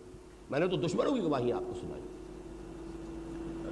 یہ ہے کہ قائم کر کے اگر نہ دکھایا ہوتا تو جیسا کہ میں نے عرض کیا تھا، شاعری اچھی نظر آتی، بہت اچھی بات تھی، بہت عمدہ، کیا کہنے، بہت اچھے اشعار کہیں قابل عمل تو نہیں یہ بات۔ یہ ہو سکتا ہے بھلا۔ ہیڈ آف دی اسٹیٹ اور اسٹیٹ وزٹ پر ہو اور جا رہا ہو سات سو میل کا لمبا سفر اور ایک اونٹ ہو اور ایک خادم ساتھ ہو، اسی اونٹ پر راشن بھی ہو۔ اور چونکہ راشن ہے لہذا ایک وقت میں صرف ایک شخص اونٹ پر بیٹھ سکتا ہے۔ ایک منزل، امیر المومنین عمر عبد الخطاب اونٹ کے اوپر بیٹھے ہوئے ہیں۔ خادم نکیل پکڑ کر آگے چل رہا ہے۔ اگلی منزل میں خادم اوپر براجمان ہے اور عمر عبد الخطاب امیر المومنین خلیفت المسلمین نکیل پکڑے ہوئے آگے چل رہے ہیں۔ کیا باتیں کر رہے ہو؟ کیا کہانیاں ہیں؟ These are very good fairy tales پریوں کی کہانیاں تو ہیں، بڑی اچھی ہیں۔ بالفعل ہوا ہے دنیا میں جشن فلک نے دیکھا ہے۔ چارج لینے جا رہے تھے یروشلم کا، فاتح کی حیثیت سے جا رہے تھے۔ اور یہ سفر کی کیفیت تھی عمر فاروق۔ پانچواں جو مظہر ہے وہ یہ ہے کہ یہ سارا کام آپ نے موجزہ ایک ہی تھا اور وہ قرآن۔ اور وہ موجزہ اللہ نے مستقل رکھا ہے، دائم رکھا ہے، جیسے آپ کی رسالت دائمی ہے موجزہ بھی دائمی ہے۔ وہ موجود ہے۔ قد ترکت فیکم ما ان اعتصمتم به لن تضلوا ابدا کتاب اللہ چھوڑ کر جا رہا ہوں، دے کر جا رہا ہوں تمہیں وہ چیز۔ جس کو مضبوطی سے تھامے رکھو گے تو کبھی گمراہ نہیں ہوگے وہ اللہ کی کتاب۔ موجزہ اگر ہے تو وہی ہے، اتر کر ہرا سے سوئے قوم آیا اور ایک نسخہ کیمیا ساتھ لایا۔ اس کو محفوظ کر دیا گیا ہے۔ در بغل داری کتاب زندگی، وہ کتاب زندہ ہماری بغل میں آج بھی موجود ہے۔ باقی جو ہے، باقی تو ہیومن ایفرٹ ہے، کوشش ہے، جد و جہد ہے، ناکامیاں ہیں۔ کیا طائف سے کامیاب لوٹے تھے یا ناکام لوٹے تھے؟ گئے تھے مدد لینے؟ کوئی بڑا سردار ایمان لے آئے گا تو میں وہاں پر اپنا مرکز جو ہے وہاں شفٹ کر دوں۔ وہاں ہوا پتھراؤ۔ تینوں نے وہ باتیں کہی ہیں جو زبان سے نقل کرتے ہوئے بھی آدمی ہچکچاتا ہے۔ کلیجے کو چیر جانے والے جملے جو ہیں محمد کو سننے پڑے۔ ناکام خالی ہاتھ واپس آئے ہیں۔ اور مکے میں داخل ہو سکے ہیں تو ایک مشرق کی پناہ لے کر۔ ناکامی کا دنیاوی اعتبار سے ظاہری ناکامی کا یہ عالم ہے۔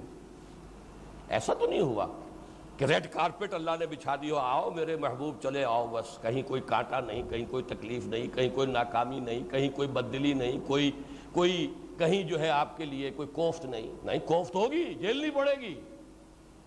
وَلَنَبْلُوَنَّكُمْ بِشَيْءٍ مِّنَ الْخَوْفِ وَالْجُوعِ وَنَقْصٍ مِّنَ الْأَمْوَالِ وَالْأَنفُسِ وَالثَّمَرَاتِ۔ ہم لازماً آزمائیں گے تمہیں بھوک سے بھی اور جان و مال کے نقصانات سے بھی۔ جو آئے، سوچ سمجھ کر آئے۔ یہ کھلی کھلی باتیں ہیں۔ یہ آخری حصہ وہ ہے جو میں نے عرض کیا۔ وہ میرے اور آپ پر حجت ہے۔ حضور کی امت، علماء کہتے ہیں دو حصوں میں منقسم۔ امت دعوت پوری نوع انسانی ہے۔ امت اجابت وہ ہے جو اپنے آپ کو امتی کہتے ہیں۔ امت دعوت کے لیے وہ چار حجتیں ہیں۔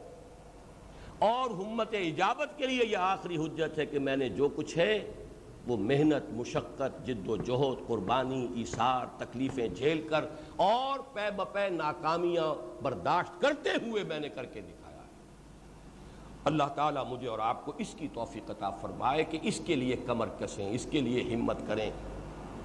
کہنے کو تو اور بھی بہت کچھ جی چاہتا تھا، لیکن وقت پہلے ہی اب میرے اعلان سے جو ہے وہ وقت پانچ منٹ آگے نکل گیا ہے۔ یہ جملہ تو ضرور سن لیجیے، یہ ملک بنایا گیا تھا اس کام کے لیے۔ اقبال کا خواب تھا اس لیے کہ امت کے ذمے جو سب سے بڑا مقدمہ ہے پوری نوع انسانی کا، محمد کی امت دعوت کا جو دعویٰ ہے امت مسلمہ کے خلاف اس دعوے کو ختم کرنے کے لیے پاکستان کا تصور تھا کہ ہم ایک نمونہ پیش کر دیں یہاں۔ یہ ہے اتمام حجت۔ نمونہ دکھاؤ۔ یہی قائد اعظم نے کہا تھا، ہمیں پاکستان اس لیے چاہیے کہ اسلام کے اصول حریت و اخوت و مساوات کا عہد حاضر میں ایک نمونہ دنیا کے سامنے پیش کیا۔ وہاں سے ہم نے انحراف کیا، اس کی صدا پہلے بھی ملی، آئندہ بھی، اس سے بڑھ کر صدا کے لیے تیار رہیے۔ اللہ یہ کہ کمر ہمت کسی جائے۔ اور وہی طریق نبوی پر، منہج انقلاب نبوی پر جد و جہد کا عزم راسخ کیا جائے۔ اس کے لیے کمر کسی جائے۔ اللہ مجھے اور آپ کو اس کی توفیق عطا فرمائے۔ اقول و قولی حاضہ وصطفر اللہ علی ولکم ولسائر المسلمین والمسلمات۔